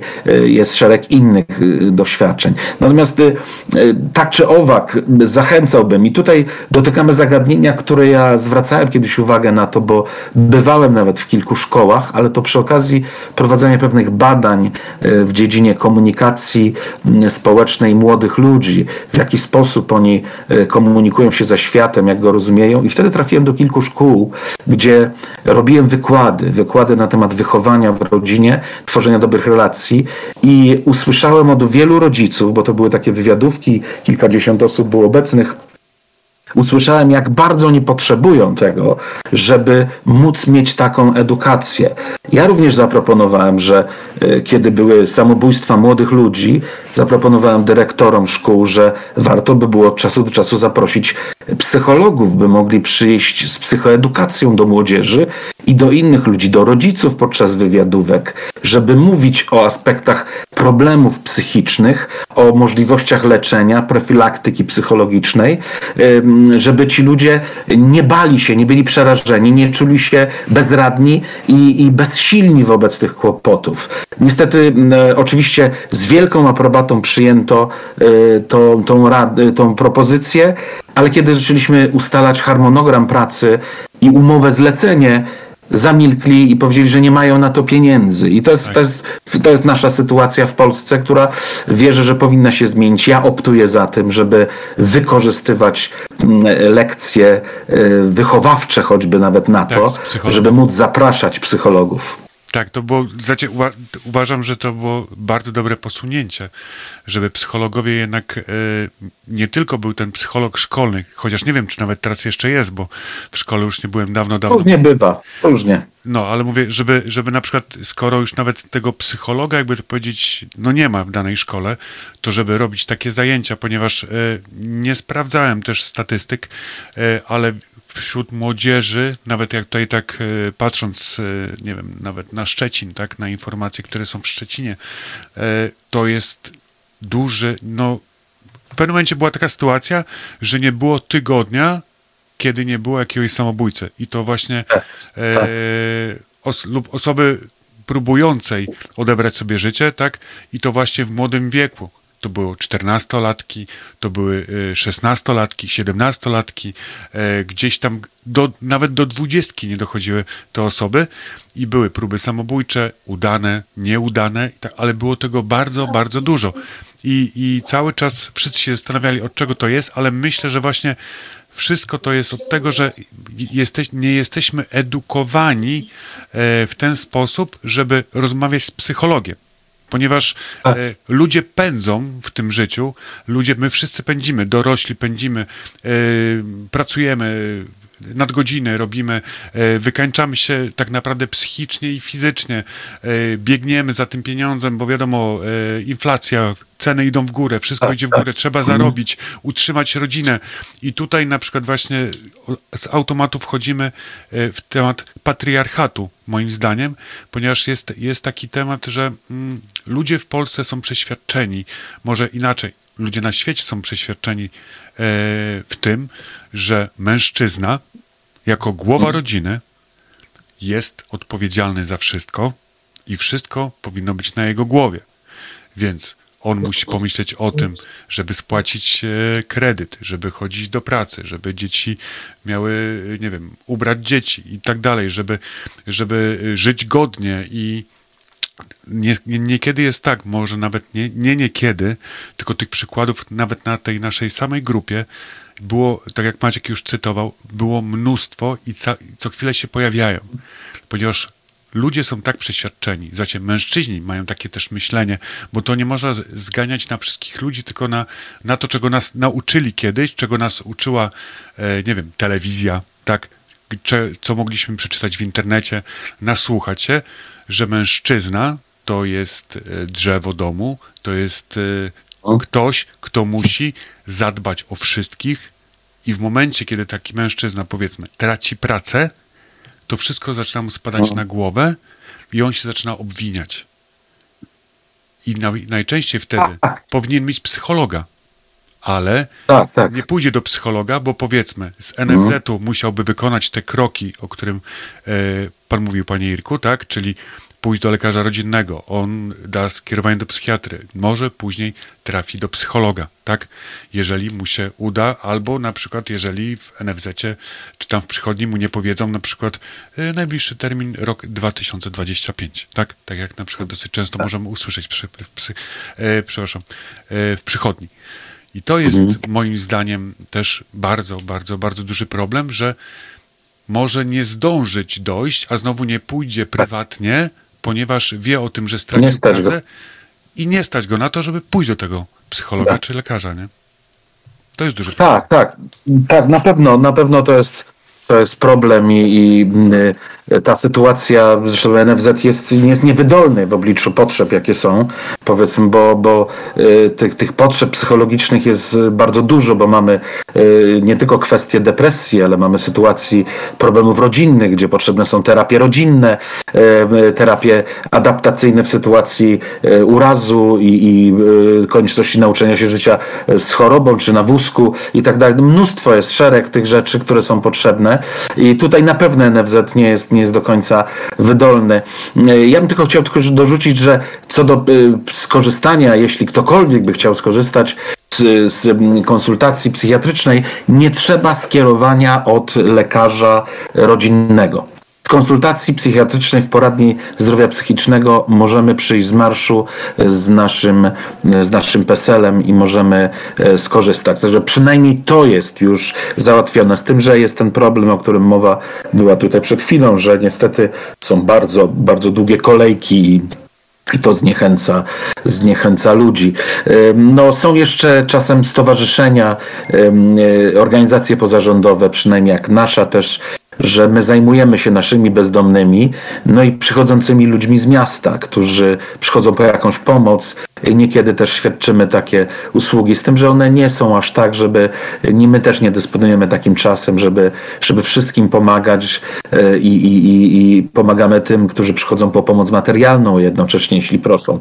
E, na pewno jest to otwarty problem, który, który tak szybko się nie rozwinie, mm, ale to ja bym wrócił jeszcze do tej kwestii profilaktyki, ponieważ tak szybko nie, rozwinie, nie rozwiążemy tych wielu problemów, to zachęcam, jeśli nawet nie mamy jeszcze kontaktu z psychiatrą, nie mamy kontaktu z psychologiem, to spróbować e, tę dziedzinę zmienić. Po prostu, e, jeśli jest możliwe, wprowadzić tę aktywność fizyczną. E, kontakt towarzyski nie po to, żeby rozdrapywać swoje rany, ale żeby przekierowywać naszą uwagę, a kontakt z kulturą bardzo często też, też pomaga w tym, żeby móc przekierować uwagę na inne jakieś zagadnienia, które zaabsorbują nasze myślenie które spowoduje, że mniej myślimy może o sobie, mniej myślimy e, o sobie krytycznie. Oczywiście to nie rozwiązuje całkowicie problemu, tak jak powiedziałem, ale może w jakiś sposób pomóc mm, w, w, jakiejś takiej chwilowej równowadze. Na pewno jeśli jest, są to objawy mm, depresyjne pogłębiające się, bo jeśli depresja nie jest leczona, ona sama nie przejdzie ona będzie się, ona może ucichnąć na moment, ale przyjdzie moment, kiedy nagle będziemy zaskoczeni, że objawy się bardzo, bardzo nasilą i one powodują często, że, że właśnie ktoś nie wie, dlaczego ta osoba podjęła próby samobójcze. Przecież rozmawialiśmy wczoraj, miał nawet plany. No dlatego, że jeśli ta choroba się uśpiła, on nawet tworzył pewne plany, bo miał wrażenie, że jego stan emocjonalny w danej chwili jest w porządku, to, to się utrzyma, a potem okazało się, że bardzo szybko się to zmieniło, bo, y, bo to jest po prostu bardzo złożona kwestia y, również biologiczna, jeśli chodzi o, o, o sprawę y, choroby psychicznej, że mamy, można, mógłbym powiedzieć tutaj, przywołać przykład czym jest choroba psychiczna, bo jeśli mamy uraz postaci e, wypadku i mamy uderzenie e, głowy, zbicie czaszki i ingerencję nawet jakiegoś przedmiotu w mózg, no to mamy zmiany, możemy mieć w zachowaniu, w sposobie myślenia, odczuwania, ale one są zmianami organicznymi na skutek urazu. Natomiast choroby psychiczne nie są urazem mózgu. Choroby psychiczne moglibyśmy powiedzieć, że on można porównać do tego, że mamy samochód diesla, do którego wlewamy benzynę.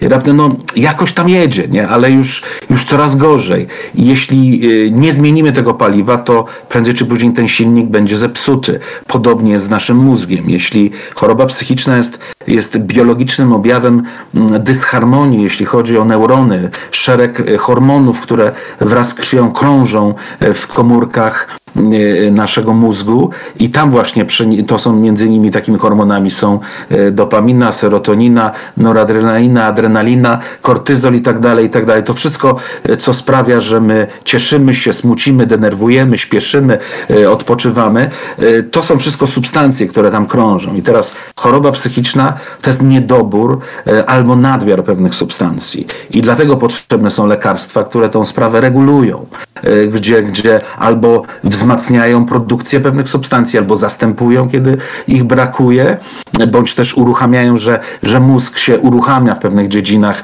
gdzie, gdzie po prostu, yy, gdzie, gdzie powiedzmy spowolnienie nastąpiło działania. Yy, tak by obrazowo próbuję to wytłumaczyć, jak to działa. I, I to jest właśnie ta kwestia, że my tego normalnie nie wiedząc o tym, jak to działa, no odczuwamy tylko, czujemy się i czujemy, się lepiej i nam się wydaje, że już przeszło.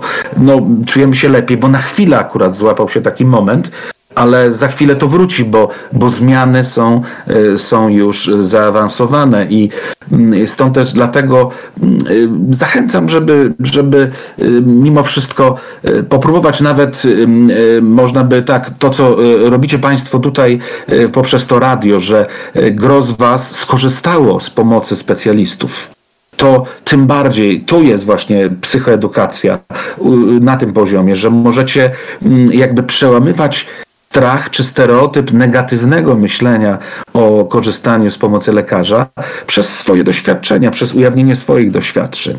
I oczywiście, że mm, wierzę, że też jest wiele nie najlepszych doświadczeń. Tak jak słyszeliśmy, że byłem psychiatry, dał lekarstwo i tyle lat już jestem w takim stanie. No, to nie jest najlepsze rozwiązanie, które zostało zastosowane przez tego lekarza, e, gdzie dlaczego nie zaproponował e, pomocy psychologa. Ale tu bym wtedy zachęcał, że można się upominać o to, żeby, jeśli jestem u psychiatry, upominać się o to, żeby mieć tą konsultację mm, z tym psychologiem w tej samej poradni, w której jest. Długo, długie terminy. To jest, to jest bolączka. Ja zorganizowałem kiedyś taką rzecz, że pewna dziewczyna potrzebowała konsultacji psychologicznej, ale mm, no, ona nie była w stanie zapłacić za nią, a kolejki były długie, natomiast interwencja była konieczna nagle. Zatem co zrobiliśmy? E, w gronie przyjaciół zaczęliśmy rozmawiać, że słuchajcie, ona potrzebuje kilku spotkań. Spotkanie kosztuje tyle i tyle.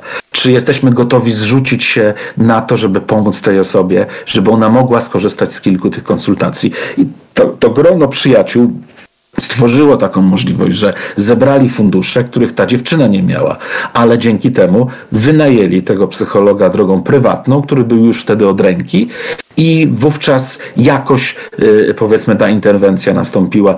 No, to są no, takie propozycje, y, bo co innego zrobić, kiedy, kiedy system jest po prostu niewydolny, a choroba choroba nie ma względu na, na wydolność systemu, prawda? Dokładnie, choroba postępuje. Tak jest. To ja proponuję teraz 4,5 minutki przerwy, bo słyszę, Dobrze. że panu Irkowi już się gardło zaczyna zdzierać.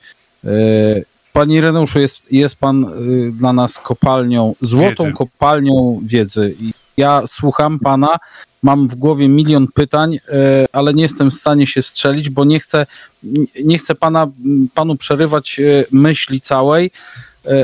Ja mam nadzieję, że to nie jest nasze ostatnie, ostatnie spotkanie.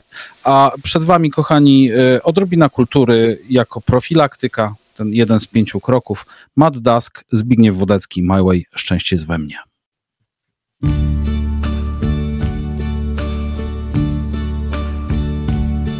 And now the end is near, and so I face the final curtain. My friend, I'll say it clear, I'll state my case, of which I'm certain. I've lived a life that's full. I've traveled each and every highway and more, much more than this. I did it my way.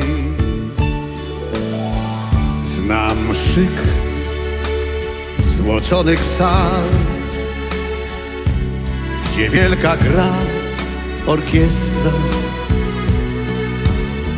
Znam też nie jeden bal i skromność znam małych estrad. Ktoś chciałbym mógł wam grać i brać wam czas, czy daremnie dziś chcę wam szczęście dać, które jest we mnie. Yes, there were times I'm sure you knew when I bit off more than I could chew. Kto sprawił to, że się chce, gdy dla was gram, rozśmieje się. Nie jestem sam, gdy śpiewam wam, szczęście jest we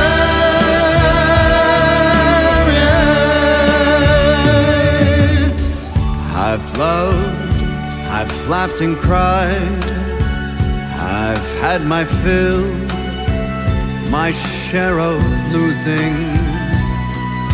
And now, as tears subside, I find it all so amusing to think I did all that and may I say, not in a shy way. Oh no, not me. I did it my way. Dobro i zło, tysiące dróg. Sam nie wiem kto, diabeł czy Bóg. to say the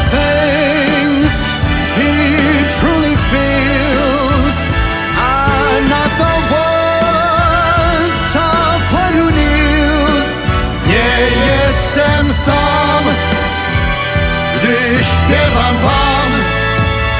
Szczęście jest we mnie.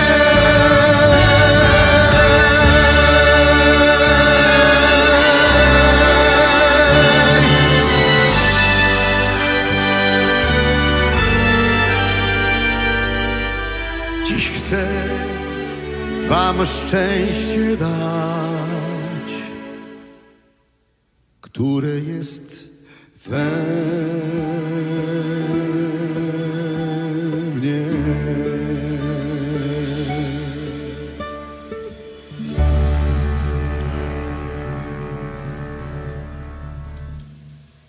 Zanim No. przekażę Maćkowi, Maćku, tobie pałeczkę, że tak to nazwę, No. nazwę e, ja jeszcze mam jedno pytanie do pana Irka. E, panie Irku, znaczy dokładnie to jest pytanie od naszego e, tutaj, jakby to powiedzieć, słuchacza. Chcę No właśnie chciałem je zadać, no ale dobra, jedziesz. A, a to mówisz o tym samym, no to proszę. Nie, no to już zacząłeś, to mów, ja się wody napiję. Okej, o, panie Irku, jest pytanie naszego słuchacza. E, wola, e, wolałabym zostać anonimową na linii, więc o to proszę. Jeżeli jest możliwość zadania pytania do pana Ire- Ireneusza. Pytanie brzmi: Jak dostać się do takiego szpitala, w którym pan jest? E, jak, jak wygląda ten proces? Ale ten pomysł tej osoby popiera silnymi, silnymi myślami samobójczymi, e, no i wie o tym, mm, że ma depresję. Tak, y, no proces jest taki, nie jest wcale skomplikowany. Jeśli mamy do czynienia z rzeczywistymi, jawnymi objawami i artykulacją zamiarów samobójczych, czyli ta osoba mówi, że nie, nie wytrzyma już, że musi sobie coś zrobić, ma dość tego życia. Konkretnie jest to y, y, widoczne, po prostu taką osobę należy zabrać albo zabrać ze sobą i zawieźć na izbę przyjęć. Izba przyjęć ma wciąż dyżur e, cały czas e, w choroszczy, e, w szpitalu i tam po prostu zgłosić z objawami mm, myśli samobójczych. One już są takim kryterium diagnostycznym, które wskazuje na to, że jeśli lekarz dyżurujący stwierdzi, że one są całkiem prawdopodobne i wiarygodne, to wówczas położy. A jeśli nawet nie są za mocno wiarygodne, ale lekarz zbada i zobaczy, że u podłoża jest depresja, to również zatrzyma w szpitalu i położy na oddział, żeby leczyć. Drugi, y, y, drugi sposób jest taki, żeby że można wezwać, jeśli wezwać karetkę pogotowia, jeśli ta osoba rzeczywiście mówi, że coś sobie chyba zrobi, nie należy jej zostawiać samej, i należy zgłosić to. Dyspozytor oczywiście y, od pogotowia będzie zadawał wiele pytań szczegółowych, ale należy bardzo konkretnie e, podkreślić, jeśli faktycznie słyszymy, że ta osoba mówi, że odbierze sobie życie, to, to jest bardzo ważny sygnał, bo mm, e, w, w tym procesie ratownictwa e, mamy pewne procedury i kluczowe e, określenia, które mm, są bardzo ważne, których się nie, nie że tak powiem, nie bagatelizuje. Zatem jeśli ktoś sobie żartuje, no to poniesie odpowiedzialność, bo ekipa ratowników pojedzie, będzie z interwencją, natomiast ktoś mówi, że ja tylko tak sobie mówiłem, no to poniesie odpowiedzialność, bo to nie są rzeczy do zabawy. Natomiast jeśli faktycznie ludzie potrzebują pomocy, to wielokrotnie mm, e, in- grupa interwencyjna ratowników medycznych przybywa, taką osobę zabierają i wiozą do szpitala psychiatrycznego. Jeśli chodzi o choroszcz, to te dwie drogi są najszybsze, czyli jeśli mogę, dysponuję własnym transportem, zabieram mojego przyjaciela, przywożę na izbę przyjęć, bądź też wzywam karetkę pogotowia, jeśli nie dysponuję takim e, pojazdem, ale traktuję poważnie i on poważnie, jednoznacznie artykułuje te rzeczy, wówczas karetka przybywa, oni przeprowadzają wywiad, oni ostatecznie decydują o, e, o takim, e, takiej interwencji. Stąd też tu bym zachęcał, żeby tego nie lekceważyć, nawet jeśli może nie tak mocno on podkreśla, bo to jest najtrudniejsze w tym momencie określić, czy to już wezwać, czy nie wezwać. To jeśli boimy się wezwać, to zawieźmy tę osobę. Zawieźmy ją do, do, do tego szpitala. Yy, ważna jest yy, każda chwila, dlatego że yy, w sytuacjach, mm, kiedy ludzie sygnalizują, może niekoniecznie zawsze jest tak, że jeśli ktoś głośno mówi, że odbierze sobie życie, to faktycznie to czyni, ale gorzej jak on przestanie mówić w najbliższych dniach i nam się będzie wydawało, że aha, już mu przeszło, już będzie dobrze. Nie, on skrył to i może drążyć go ta myśl, która za jakiś czas może w sposób nas zaskakujący być zrealizowana, a będziemy wtedy mieli do siebie żal, że, że wiedzieliśmy wcześniej, nie daliśmy rady. Stąd też zachęcam, żeby skorzystać z jednej z tych dróg. Super. E, A ja mam pytanie od innego, bo to akurat Robercie nie o to pytanie mi chodziło. Okej. E, Mam pytanie, czy jedną z form depresji może być agresja? Tak, tak, oczywiście to rozdrażnienie, skłonność do rozdrażnienia, spada nam cierpliwość wobec pewnych wydarzeń. E, oczywiście, że mm, ta agresja nie polega na tym, że jest to permanentne zachowanie agresywne. To jest agresja raczej jak, jak wybuch wulkanu że niby komuś nic nie zależy, on jest taki spokojny, cichy, wycofany, a w końcu może wybuchnąć. Generalnie jeśli chodzi o młodzież i kryteria diagnostyczne depresji młodzieży, to właśnie tam dostrzegamy, że ten bunt, to zdenerwowanie, to agresywne zachowanie bardzo często też jest objawem depresji u młodych ludzi.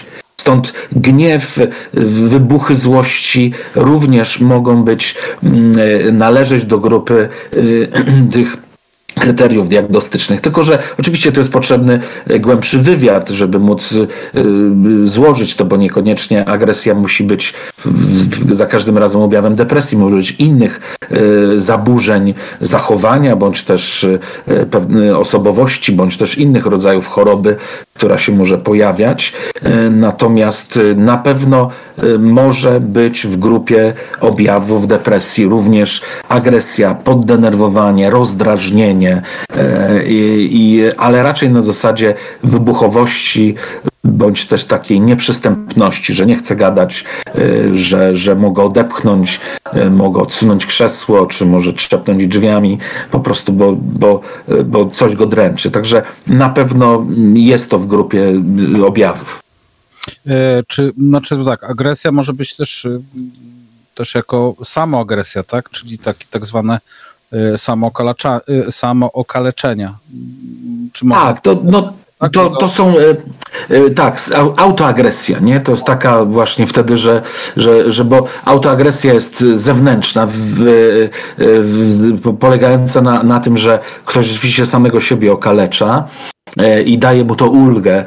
Po pierwsze, że czasami może być w złości, a czasami w oczekiwaniu i jak też z badań wynika, jak ostatnio czytałem, że przy nacięciach, y, y, kiedy następuje ból i krew się wytacza, y, również uruchamia się proces endorfin, że, że daje to jakąś, jakiś lekki posmak jakiejś satysfakcji, że, że to jest właśnie dziwne w tym momencie, że niby się kaleczy a z drugiej strony jest odrobina jakiejś ulgi w tym okaleczeniu. No, dzieci często, y, bo albo anoreksją reagują dzieci na konflikty rodzinne, małżeńskie rodziców, albo y, samookaleczeniem często jest także i to robią w sposób skryty, że tego nie widzimy w pachwinach, pod pachami, że rzadko tam my jesteśmy w stanie to zauważyć. Dorośli ludzie również to robią, okaleczając się jako objaw swojej bezradności, bezsilności wobec problemów, które ich dręczą. I to jest agresja, autoagresja taka zewnętrzna. No wewnętrzna polega na tym, że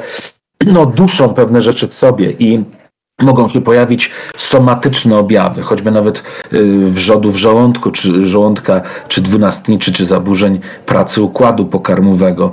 Y, to autoagresja po prostu y, może być też tego, tego wynikiem. Czy ona może być związana z depresją? Mogą być stany też depresyjne. Generalnie zagadnienie depresji, o czym nie mówiłem tutaj wcześniej, ale warto to zaznaczyć, że depresja jest tego rodzaju zespołem pewnych objawów, który pojawia się w niemalże wszystkich zaburzeniach i chorobach psychicznych. Jeśli weźmiemy nawet uzależnienie od substancji, to mamy również do czynienia z depresją mm, poalkoholową na przykład, y, gdzie powiedzmy to często diagnozujemy jako zespołem abstynencyjnym, y, gdzie fizjologiczne są objawy, jak i też psychiczne, a w bezpośrednim powiedzmy y, efekcie, kiedy już odchodzi substancja, kiedy mamy ten kat taki moralny, no to właśnie się włącza bardzo często też depresja. u, u, ludzi uzależnionych, ale też mamy depresję w schizofrenii i wielu innych dziedzinach, bo depresja jest zaburzeniem nastroju, a nastrój y, jest aktywny we wszystkich rodzajach chorób i on jest zaburzony i bardzo często jednym z objawów. Tylko, że na tym polega mm, praca klinicysty i, i psychiatrów y, klinicznych, którzy pracujemy właśnie w szpitalu, że diagnozujemy, by rozróżnić y, te objawy, że czasami mogą być objawy depresyjne, depresyjne, ale przy głębszym powiedzmy obserwacji, kontakcie z pacjentem, wywiadem i badań, poprzez badania, raptem dochodzimy do sytuacji, że jednak to nie jest sama depresja, jest na przykład schizofrenia paranoidalna, która, która funkcjonuje i w pewnych momentach nasila pewne objawy depresyjne, ale wtedy nie leczymy samej depresji, tylko zajmujemy się główną chorobą, która później powoduje takie obawy. Także to jest złożoność, natomiast depresja jest czymś powszechnym, co, mm, która dotyczy, ten stan, to zjawisko dotyczy wielu, wielu doświadczeń. Depresja, stany depresyjne również towarzyszą mm, urazom naszym. Jeśli ludzie łamią nogi, ręce albo mają bardziej poważne urazy, skomplikowane operacje, to bardzo często bywa, że to jest to ta egzogenna depresja zewnętrzna, sytuacyjna, psychospołeczna, że człowiek wyszedł ledwo z życiem z jakiegoś wypadku, e, teraz musi się zmierzyć z procesem leczenia, e, rekonwalescencji, może jest świadom strat, jakie nastąpiły na skutek tego wypadku. I to są strany, e, gdzie ci ludzie są w dużej grupie ryzyka depresyjnego, zatem no, to zaburzenie afektywne jest y, dość powszechne i, i ono się pojawia w wielu, wielu dziedzinach. Czyli to jest tak zwana choroba ta y, dwubiegunówka, tak, tak y, No, dwubiegunówka to jest, to jest inny rodzaj choroby, bo mówimy, do tej pory raczej mówiliśmy i koncentrowaliśmy uwagę naszą na jednobiegunowej okay. depresji, czyli objawiającej się obniżeniem nastroju.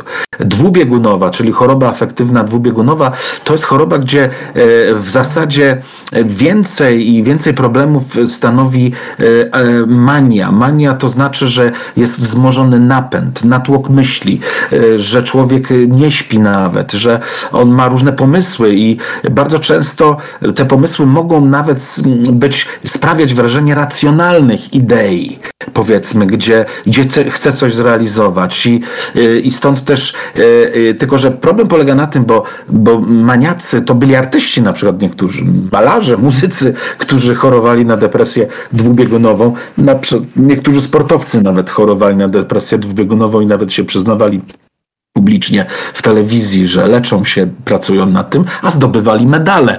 Pytanie, w jakim stopniu e, mania mogła im pomóc? W pewnym momencie mogła im pomóc, bo mania e, sprawia, że, że mm, e, w jakiś sposób pojawiają się wielkie siły do robienia pewnych rzeczy, tylko nic by nie było złego w tym, gdyby to się nie kończyło w pewnym momencie i kończy się dramatycznie, że raptem traci człowiek koncepcję tą maniakalną, realizacji pewnych rzeczy, traci napęd, siłę i spada w dół. I ten dół jest bardzo głęboki, jeśli chodzi o stan psychiczny, do tego stopnia, że bardzo często w tym stanie dołu w końcu podejmują decyzję o, o samobójstwie, bo nic nie ma sensu. I to jest depresja dwubiegunowa, mm, która się właśnie y, tym objawia, że ktoś jest bardzo ruchliwy, co na początku, kiedy mamy stany tak zwanej niedużej manii, hipomanii tak zwanej, to wówczas ci ludzie są bardzo aktywni, bardzo ruchliwi, bardzo tacy nawet napęd dają całej grupie i się wydaje, o fajnie, taka lokomotywa. Z tym, że y, musimy patrzeć, dokąd to prowadzi, bo jeśli zaczynają pojawiać się ponad siły pewne propozycje, to wówczas y, no, jest to, y, no, to, to są objawy właśnie tej, tej maniakalności. Oczywiście ci ludzie w tym czasie nie rozumieją tego. Jeśli byśmy im mówili, że, że coś z tobą nie tak, to on nie przyjmie tego pozytywnie, że my do, do, widzimy. Ja jeszcze powiem tylko kilka słów na temat e, paranoi, która jest cechą e, schizofrenii paranoidalnej a właśnie e, manią depresji dwubiegunowej. Otóż paranoja to jest coś, o czym myślimy nienormalnie. Możemy porównać tak, że przychodzi chory na depresję maniakalną, to znaczy dwubiegunową i prosi o, o 10 tysięcy kredytu, bo chce kupić rower, bo zamierza przejechać w ciągu tygodnia czy dwóch dookoła Polskę. No jest to racjonalne, no są jakieś szanse zrealizowania czegoś takiego.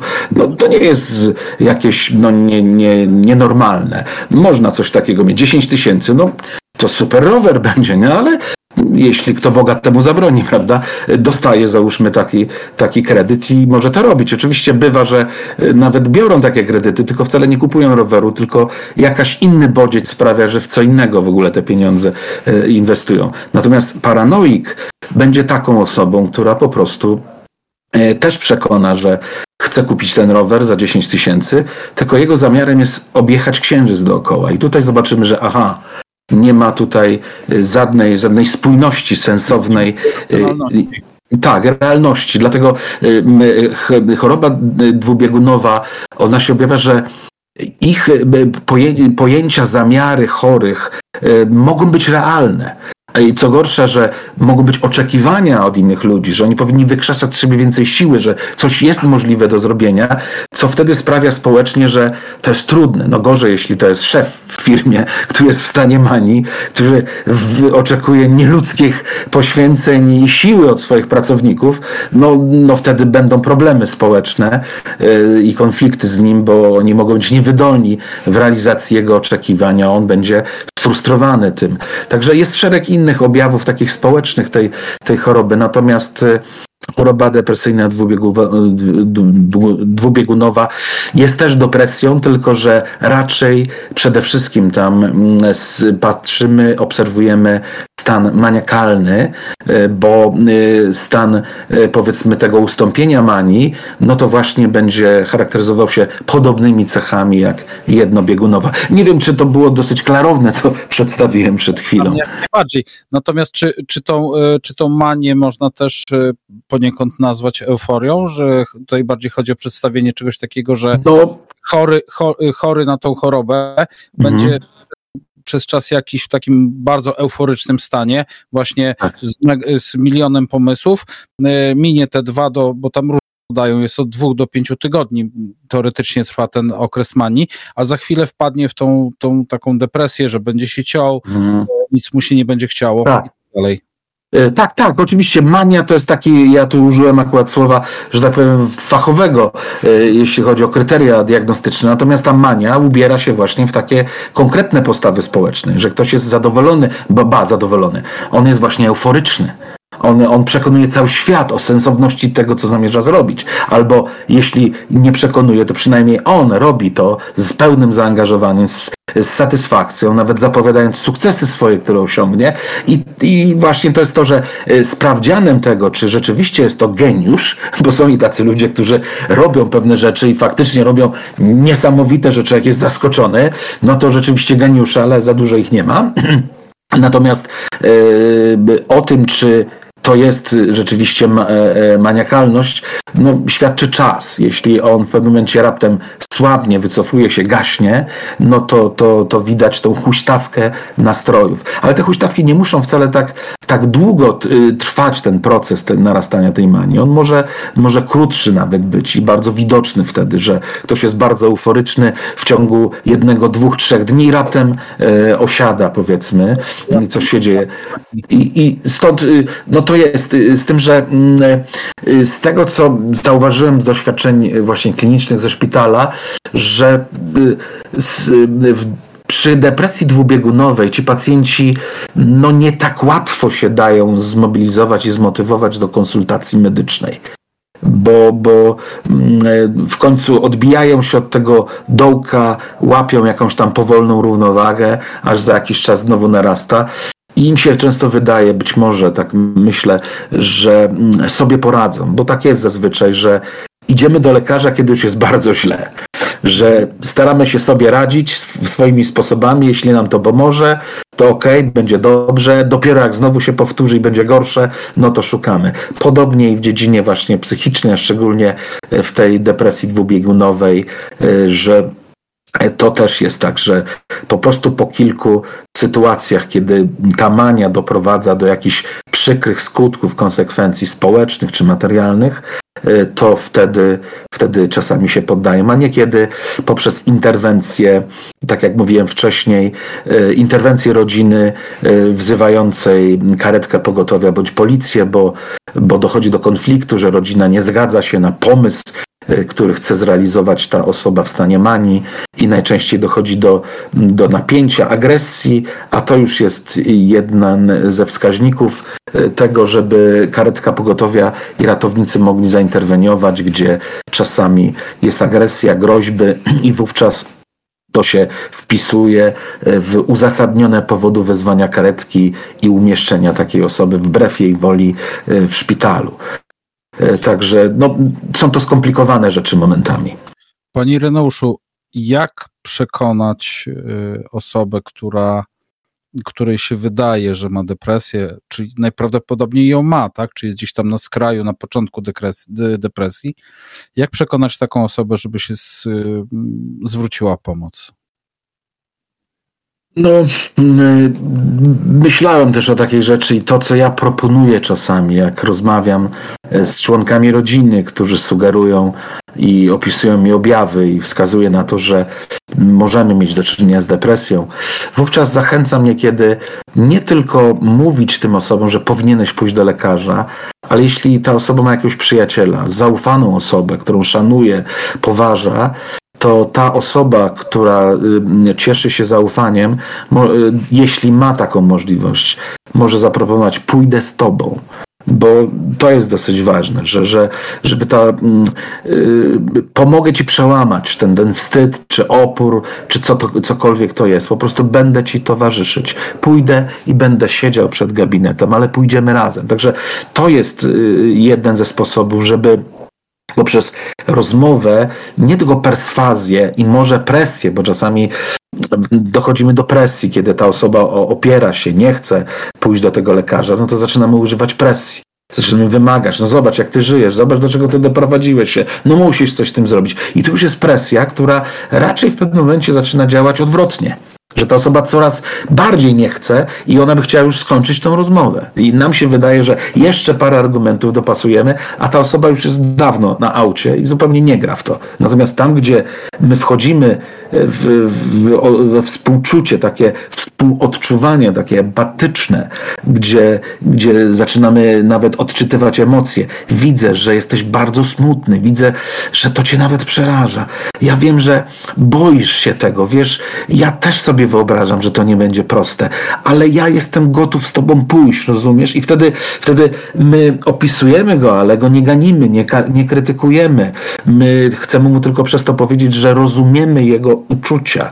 I wówczas jest szansa, że, że wzrasta zaufanie tej osoby do nas, którzy w jakimś stopniu odczuwamy jej ciężar i bywa, że może się namówić i możemy przyprowadzić taką osobę, także y, do, do lekarza czy tam do, do, do psychologa, ewentualnie umówić się, y, zresztą umówić się z nim, czy jeśli ja umówię spotkanie, czy ty przyjdziesz czy, czy pójdziesz ze mną tam, e, bo czasami ta osoba sama nie zrobi tego, my musimy to zrobić. Oczywiście tutaj w systemie będziemy mieli trudności, bo system ma dosyć takie żelazne kryteria, że to chory musi się sam zgłaszać e, i sam przedstawić. Nie zawsze ci chorzy są gotowi się sami zgłosić.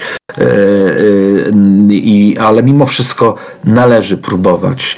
Jeśli my w imieniu tej chorej osoby próbujemy umówić wizytę, to gdyby się spotkać nawet z takim oporem rejestracji, że to ta osoba powinna sama, to jednak przekonać, że ta osoba nie jest w stanie i że prosimy o zarejestrowanie. Ja przyprowadzę tę osobę. Możemy podać swoje nazwisko jako gwarant tego, że to nie jest jakiś żart. I, no, mówię o takich różnych przykładach, które się zdarzyły, które które bywały, bo jest to y, szalenie trudne, bo różnimy się, różnimy się reakcjami i nie ma tutaj jednej sztampy. Y, oczywiście jedna jest taka, że jeśli już rzeczywiście y, nie nawiązujemy kontaktu z, ze społeczeństwem, czyli ktoś jest w takiej depresji, że już nie wstaje z łóżka, nic nie chce robić, czynności fizjologiczne jeszcze pójdzie, uczyni, ale już nic nie chce jeść, nie, nie, nie chce z nikim rozmawiać, no to wtedy też możemy wzywać karetkę pogotowia po prostu wtedy i, i, i cóż, no może tak być, że ta osoba wtedy wybuchnie sprzeciwem, może agresją, że ona sobie nie życzy tego, że chce zostawcie mnie w spokoju, no ale już ratownicy znają pewne kryteria, wiedzą jak zareagować, że, że po prostu to, ta osoba wymaga interwencji y, i to w dodatku interwencji szpitalnej. Y, także no tak bym zachęcił, żeby wejść w relacje empatyczne z osobą chorą i zaproponować jej y, dojście do lekarza razem. A czy zwyczajowo na przykład, jeżeli do, do nie wiem, no na przykład do pana przyjdą, przy, ktoś przyprowadzi pacjenta i, i, i ta osoba, która przyprowadza pacjenta będzie chciała, nie wiem, wejść do gabinetu i, i nie wiem, zrobić taki wstęp do tego, no mhm. bo pacjent będzie się, że tak powiem, wstydził, właśnie będzie miał ten opór. Pozwala pan na takie rzeczy na przykład, czy inaczej, czy jest to, jest to yy, dobrze widziane, no, czy jest, jest na to przyzwolenie? Tak, oczywiście i e, dobrze, jeśli takie osoby to robią. Oczywiście, że, że mm, e, e, potrzeba jest rozmowy bezpośredniej, natomiast ja przynajmniej to robiłem, wiem, że moi koledzy też doceniają to, ale tak czy owak chcą też rozmawiać. Wiem, że w szpitalu, w szpitalu szczególnie, gdy lekarz ma zdecydować o przyjęciu do szpitala, to lekarz jednak chciałby więcej uzyskać informacji od tego samego zainteresowanego, żeby, żeby to nie było tak, że ten zainteresowany nie wie, co się dzieje, a ktoś go chce wcisnąć do szpitala. To tam wtedy lekarze trzymają się tej procedury, że, że nie, nie, lekarz, ten, ten chory musi ujawnić swój sposób myślenia, żeby lekarz, diagnosta w tym momencie mógł stwierdzić, czy pójdzie do szpitala. Natomiast kiedy chodzi o gabinet, jak najbardziej mile widziane są mm, wywiad środowiskowy. Wtedy traktujemy to jako wywiad środowiskowy, wywiad, wywiad rodzinny. Czyli ktoś z bliskiego środowiska nam mówi o pewnych zachowaniach tego pacjenta. Oczywiście stawiamy podstawowe pytanie pacjentowi. Czy życzysz sobie, żeby ta osoba była tutaj obecna? I wtedy on, on, mówi, że na przykład tak. Czy wyrażasz zgodę, żeby najpierw ta osoba chciała mi powiedzieć pewne swoje obserwacje? Tak, czy, y, czy będziesz czuł się bezpiecznie, kiedy po wypowiedzeniu tej osoby e, różnych obserwacji ja ją poproszę o opuszczenie gabinetu, a my zostaniemy sami i będziemy rozmawiać? To są podstawowe pytania, takie proceduralne i wiemy na czym stoimy. I wtedy załóżmy ta osoba robi wstęp, ja dziękuję, poproszę o wyjście z gabinetu i teraz rozmawiamy dalej o tym, co ta osoba mówiła i każdy profesjonalista wie już, jak ma rozmawiać i do czego dążyć y, w tej pierwszej wizycie, y, powiedzmy, i wywiadzie. Stąd też jak najbardziej. Y, nawet jeśli wiemy o tym, że ta osoba może nie do końca wszystko ujawnić, to mm, możemy troszkę się jakby upierać, nie? że pozwól, że ja troszkę powiem, nie? Bo, bo bywa, że, że mm, ci chorzy nie do końca, powiedzmy, mówią wszystkie rzeczy, że czasami mm, nie odpowiadają y, na te na pewne pytania y, w taki sposób, żeby móc wyłapać wiele rzeczy. Nie mówią o pewnych dziedzinach, powiedzmy, y, które mogą być współtowarzyszyć tym, tym objawom, które się pojawiły. I, i, I dlatego ten wywiad środowiskowy jest mile widziany, ale on będzie się dział, e, dział za pośrednictwem e, takiej procedury którą musimy się też liczyć, że lekarz, ja dziękuję panu już, bardzo proszę o opuszczenie gabinetu, uszanować to i pozwolić, niech zostanie. No, najistotniejsze jest to, żeby doprowadzić pacjenta do lekarza, to wtedy już jest sukces. Czyli generalnie, y, jak mamy taką, takiego bliskie, bliską osobę, najlepiej z nią po prostu pójść do lekarza, tak. poprosić y, lekarza, że chce na chwilę wejść, bo ta osoba się wstydzi, ma jakieś tam opory. W większości przypadków pewnie lekarz to zrozumie i będzie już tam dalej, tak jak pan mówił. Y, tak, no ja nie mogę gwarantować za wszystkich lekarzy, także ja znam no, tej, tą grupę y, kolegów i koleżanek, którzy no, są rozsądni i rozumni i wiedzą, że raczej to na korzyść jest y, pacjenta i procesu całego diagnostycznego. E, zostało nam raptem 12 minut. Powiem szczerze, że ja nawet nie wiem, kiedy minęły prawie te dwie godziny. To... Dwie godziny? Też nie zorientowałem się. 48, kochani. E, ja mam jeszcze jedno pytanie takie. E, czy, czy Robert jeszcze chce coś? Tak z ciekawości, panie Irku, jak często pan jeździ na takie wykłady o psychologii, ponieważ tutaj znaleziono już pana w internecie, a dokładnie informacja, że w listopadzie zeszłego roku był pan między innymi w moim rodzinnym Szczecinie. A, tak, tak. Bywam, bywam, jeżdżę, e, bo może w tej dziedziny, e, powiedzmy, E, duchowości religijnej jako pastor e, też znalazłem taką sytuację, że ludzie wierzący potrzebują psychoedukacji, bo czasami jest postrzegane to, że tylko cud boski może mnie wyratować. No cuda istnieją, ale one nie są regułą i dlatego e, regułą są pewne czynności bardzo konkretne. Pan Jezus powiedział, tych rzeczy nie zaniedbywać, a te należy czynić. Zatem ja jeżdżę i przede wszystkim są to środowiska niekiedy kościelne, ale niekoniecznie, nie zawsze. Czasami jestem na konferencjach dla pedagogów i nauczycieli. Jeżdżę na, do Szczecina, jestem mówiony na przyszły rok. Także w listopadzie czy w październiku będę ponownie e, z pewnym cyklem nauczeń. E, tutaj mogę tylko powiedzieć, że w internecie, gdybyście Państwo znaleźli e, Lubelski Instytut Biblijny, ostatnio miałem wykłady na temat chorób psychosomatycznych dla polskiej grupy i ukraińskiej, ponieważ ukraińska szkoła została zbombardowana. Przenieśli się do Polski i tam otworzono ten instytut ze względu na tych ludzi. I jeżdżę tak raz w miesiącu, natomiast jako, jako y, kierownik Instytutu Poradnictwa y, Biblijnego, to w Warszawie jestem co miesiąc, gdzie y, mamy grupę studentów, których przygotowujemy do do niesienia, do, do niesienia pomocy ludziom. To nie są, to nie będą licencjonowani psycholodzy, ale to będą e, wolontariusze, e, amatorzy, którzy będą mieli wiedzę wystarczającą po to, żeby między innymi e, wspierać chorujących, żeby poszli się leczyć, przyjmowali leki i, i stąd też no, taką jakby misję sobie tworzyłem. Biorę pod uwagę te szkoły, co, o których mówiłem wcześniej, bo wciąż mi żal tych tych młodych ludzi, którzy sięgają po e, tragiczne rozstrzygnięcia samobójstwem swoich problemów. Chciałbym, chciałbym chociaż z psychoedukacją wejść do szkół, żeby młodych ludzi, ja już to robiłem, ja pracowałem w szkole dla dzieci wykluczonych społecznie. To są przyszli przestępcy, którzy są w społeczeństwie, a to już było y, jakieś tam z 10 lat temu. Y, I, i wówczas też zajmowałem się psychoedukacją, bo y, i to ciekawe, że gdy mnie poproszono, żebym poprowadził język polski, ja powiedziałem, że ja nie będę w zastępstwie prowadził języka polskiego, mogę natomiast powiedzieć o uczuciach i o cechach osobowości. Pani dyrektor mówi, to ciekawe. Usiadła na lekcji i miał obuzów takich, no, którzy na początku mnie kompletnie nie słuchali. Jak zacząłem opowiadać, jak się czuje dany człowiek, co myśli i co może mówić taki, i z takim napięciem emocjonalnym. Oni zamilkli i jedna osoba przyszła i powiedziała: Pan opowiedział o moim życiu. I zobaczyłem, jak oni bardzo potrzebują, żeby rozmawiać.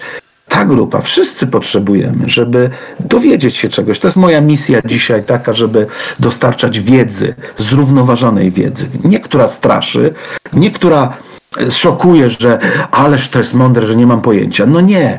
Ta wiedza bardzo mądra w pewnym stopniu musi być tak sprecyzowana, żeby zwykły człowiek bez wielkiego wykształcenia mógł rozumieć pewne kwestie. No i to jest jakby moja, y, mój cel moja pasja, żeby w ten sposób choćby nieść ludziom pomoc. Mam nadzieję, że dzisiaj słuchacze coś z tego, y, że tak powiem, wynieśli pozytywnego y, dla siebie i sposobu myślenia.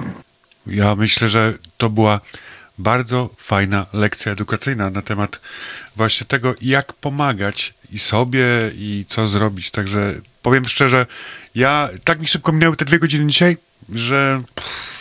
Ale na pewno Wiesz, będziemy dalej edukowali tym sam, tą naszą audycją, bo będziemy ją udostępniali. Jeszcze dzisiaj myślę, że wyląduje na kilku, na kilku, jakby to powiedzieć, nośnikach internetowych. Tak więc ja dziękuję pięknie za dzisiejszy wieczór. Dziękuję również. E, no mamy jeszcze 7 minut, także hola hola. Dobrze, wiem, dobrze, wiem, dobrze wiem. oczywiście. Ja mam, ja mam takie jeszcze szybkie pytanie, mam nadzieję, że uda się to jakoś tam w takiej pigułce. Panie Irku, jak przekonać, y, bo Robert wspominał o tym takim oporze społecznym, jak przekonać ten opór społeczny, jak przekonać rodzinę, y, przyjaciół, kolegów, żeby, żeby właśnie nie patrzyli na psychologa, psychiatrę jak na właśnie takiego y, no, lekarza od wariatów. No tak.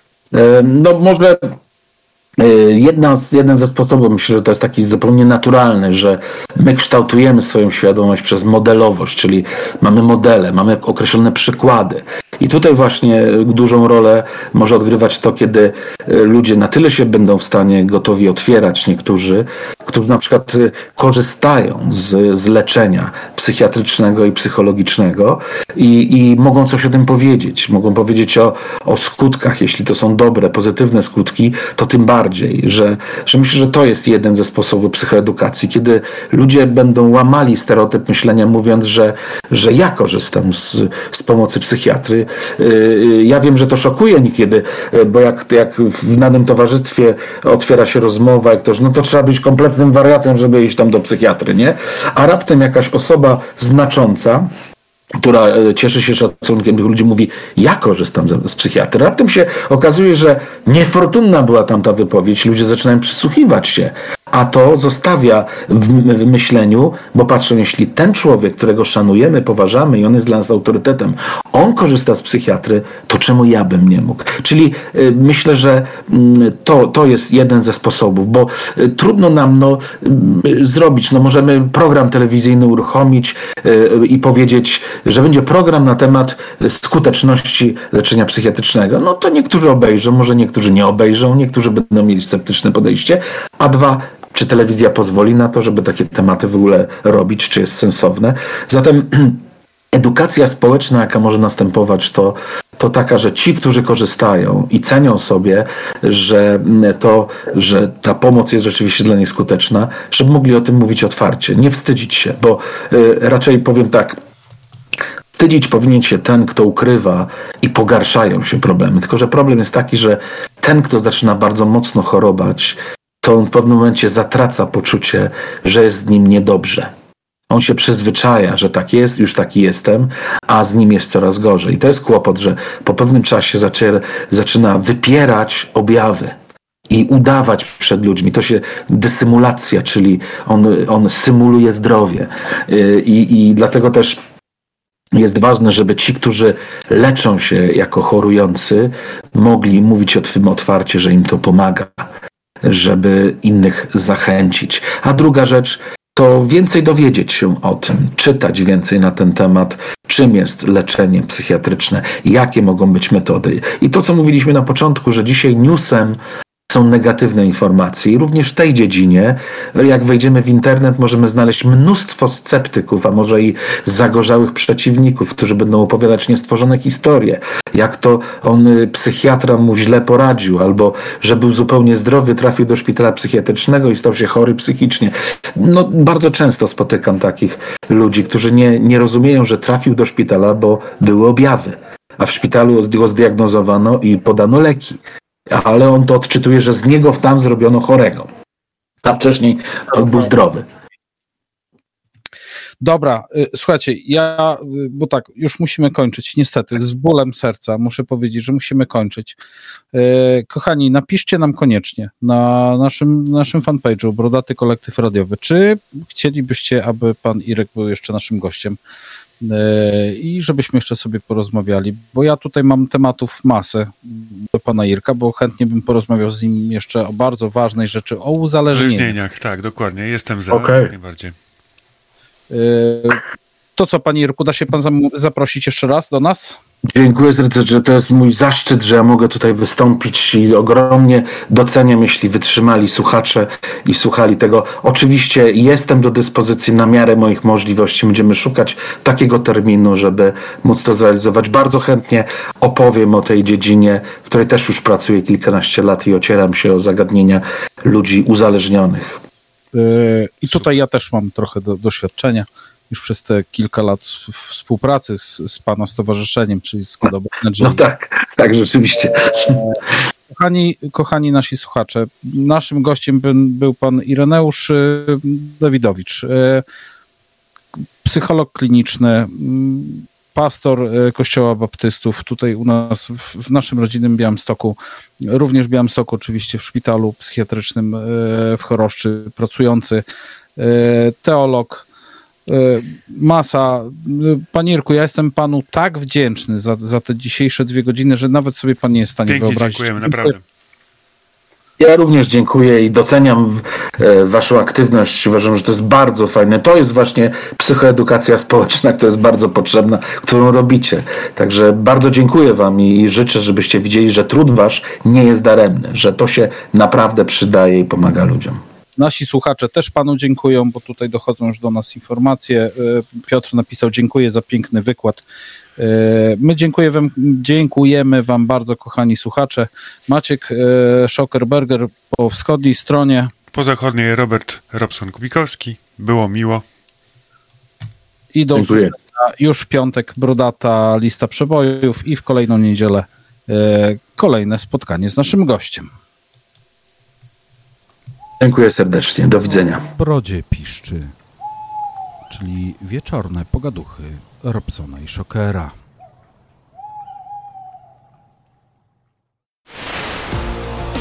Patronem audycji jest grupa społecznościowa na Facebooku Broda i Tatuaż. Różni, ale równi. Różni, ale równi.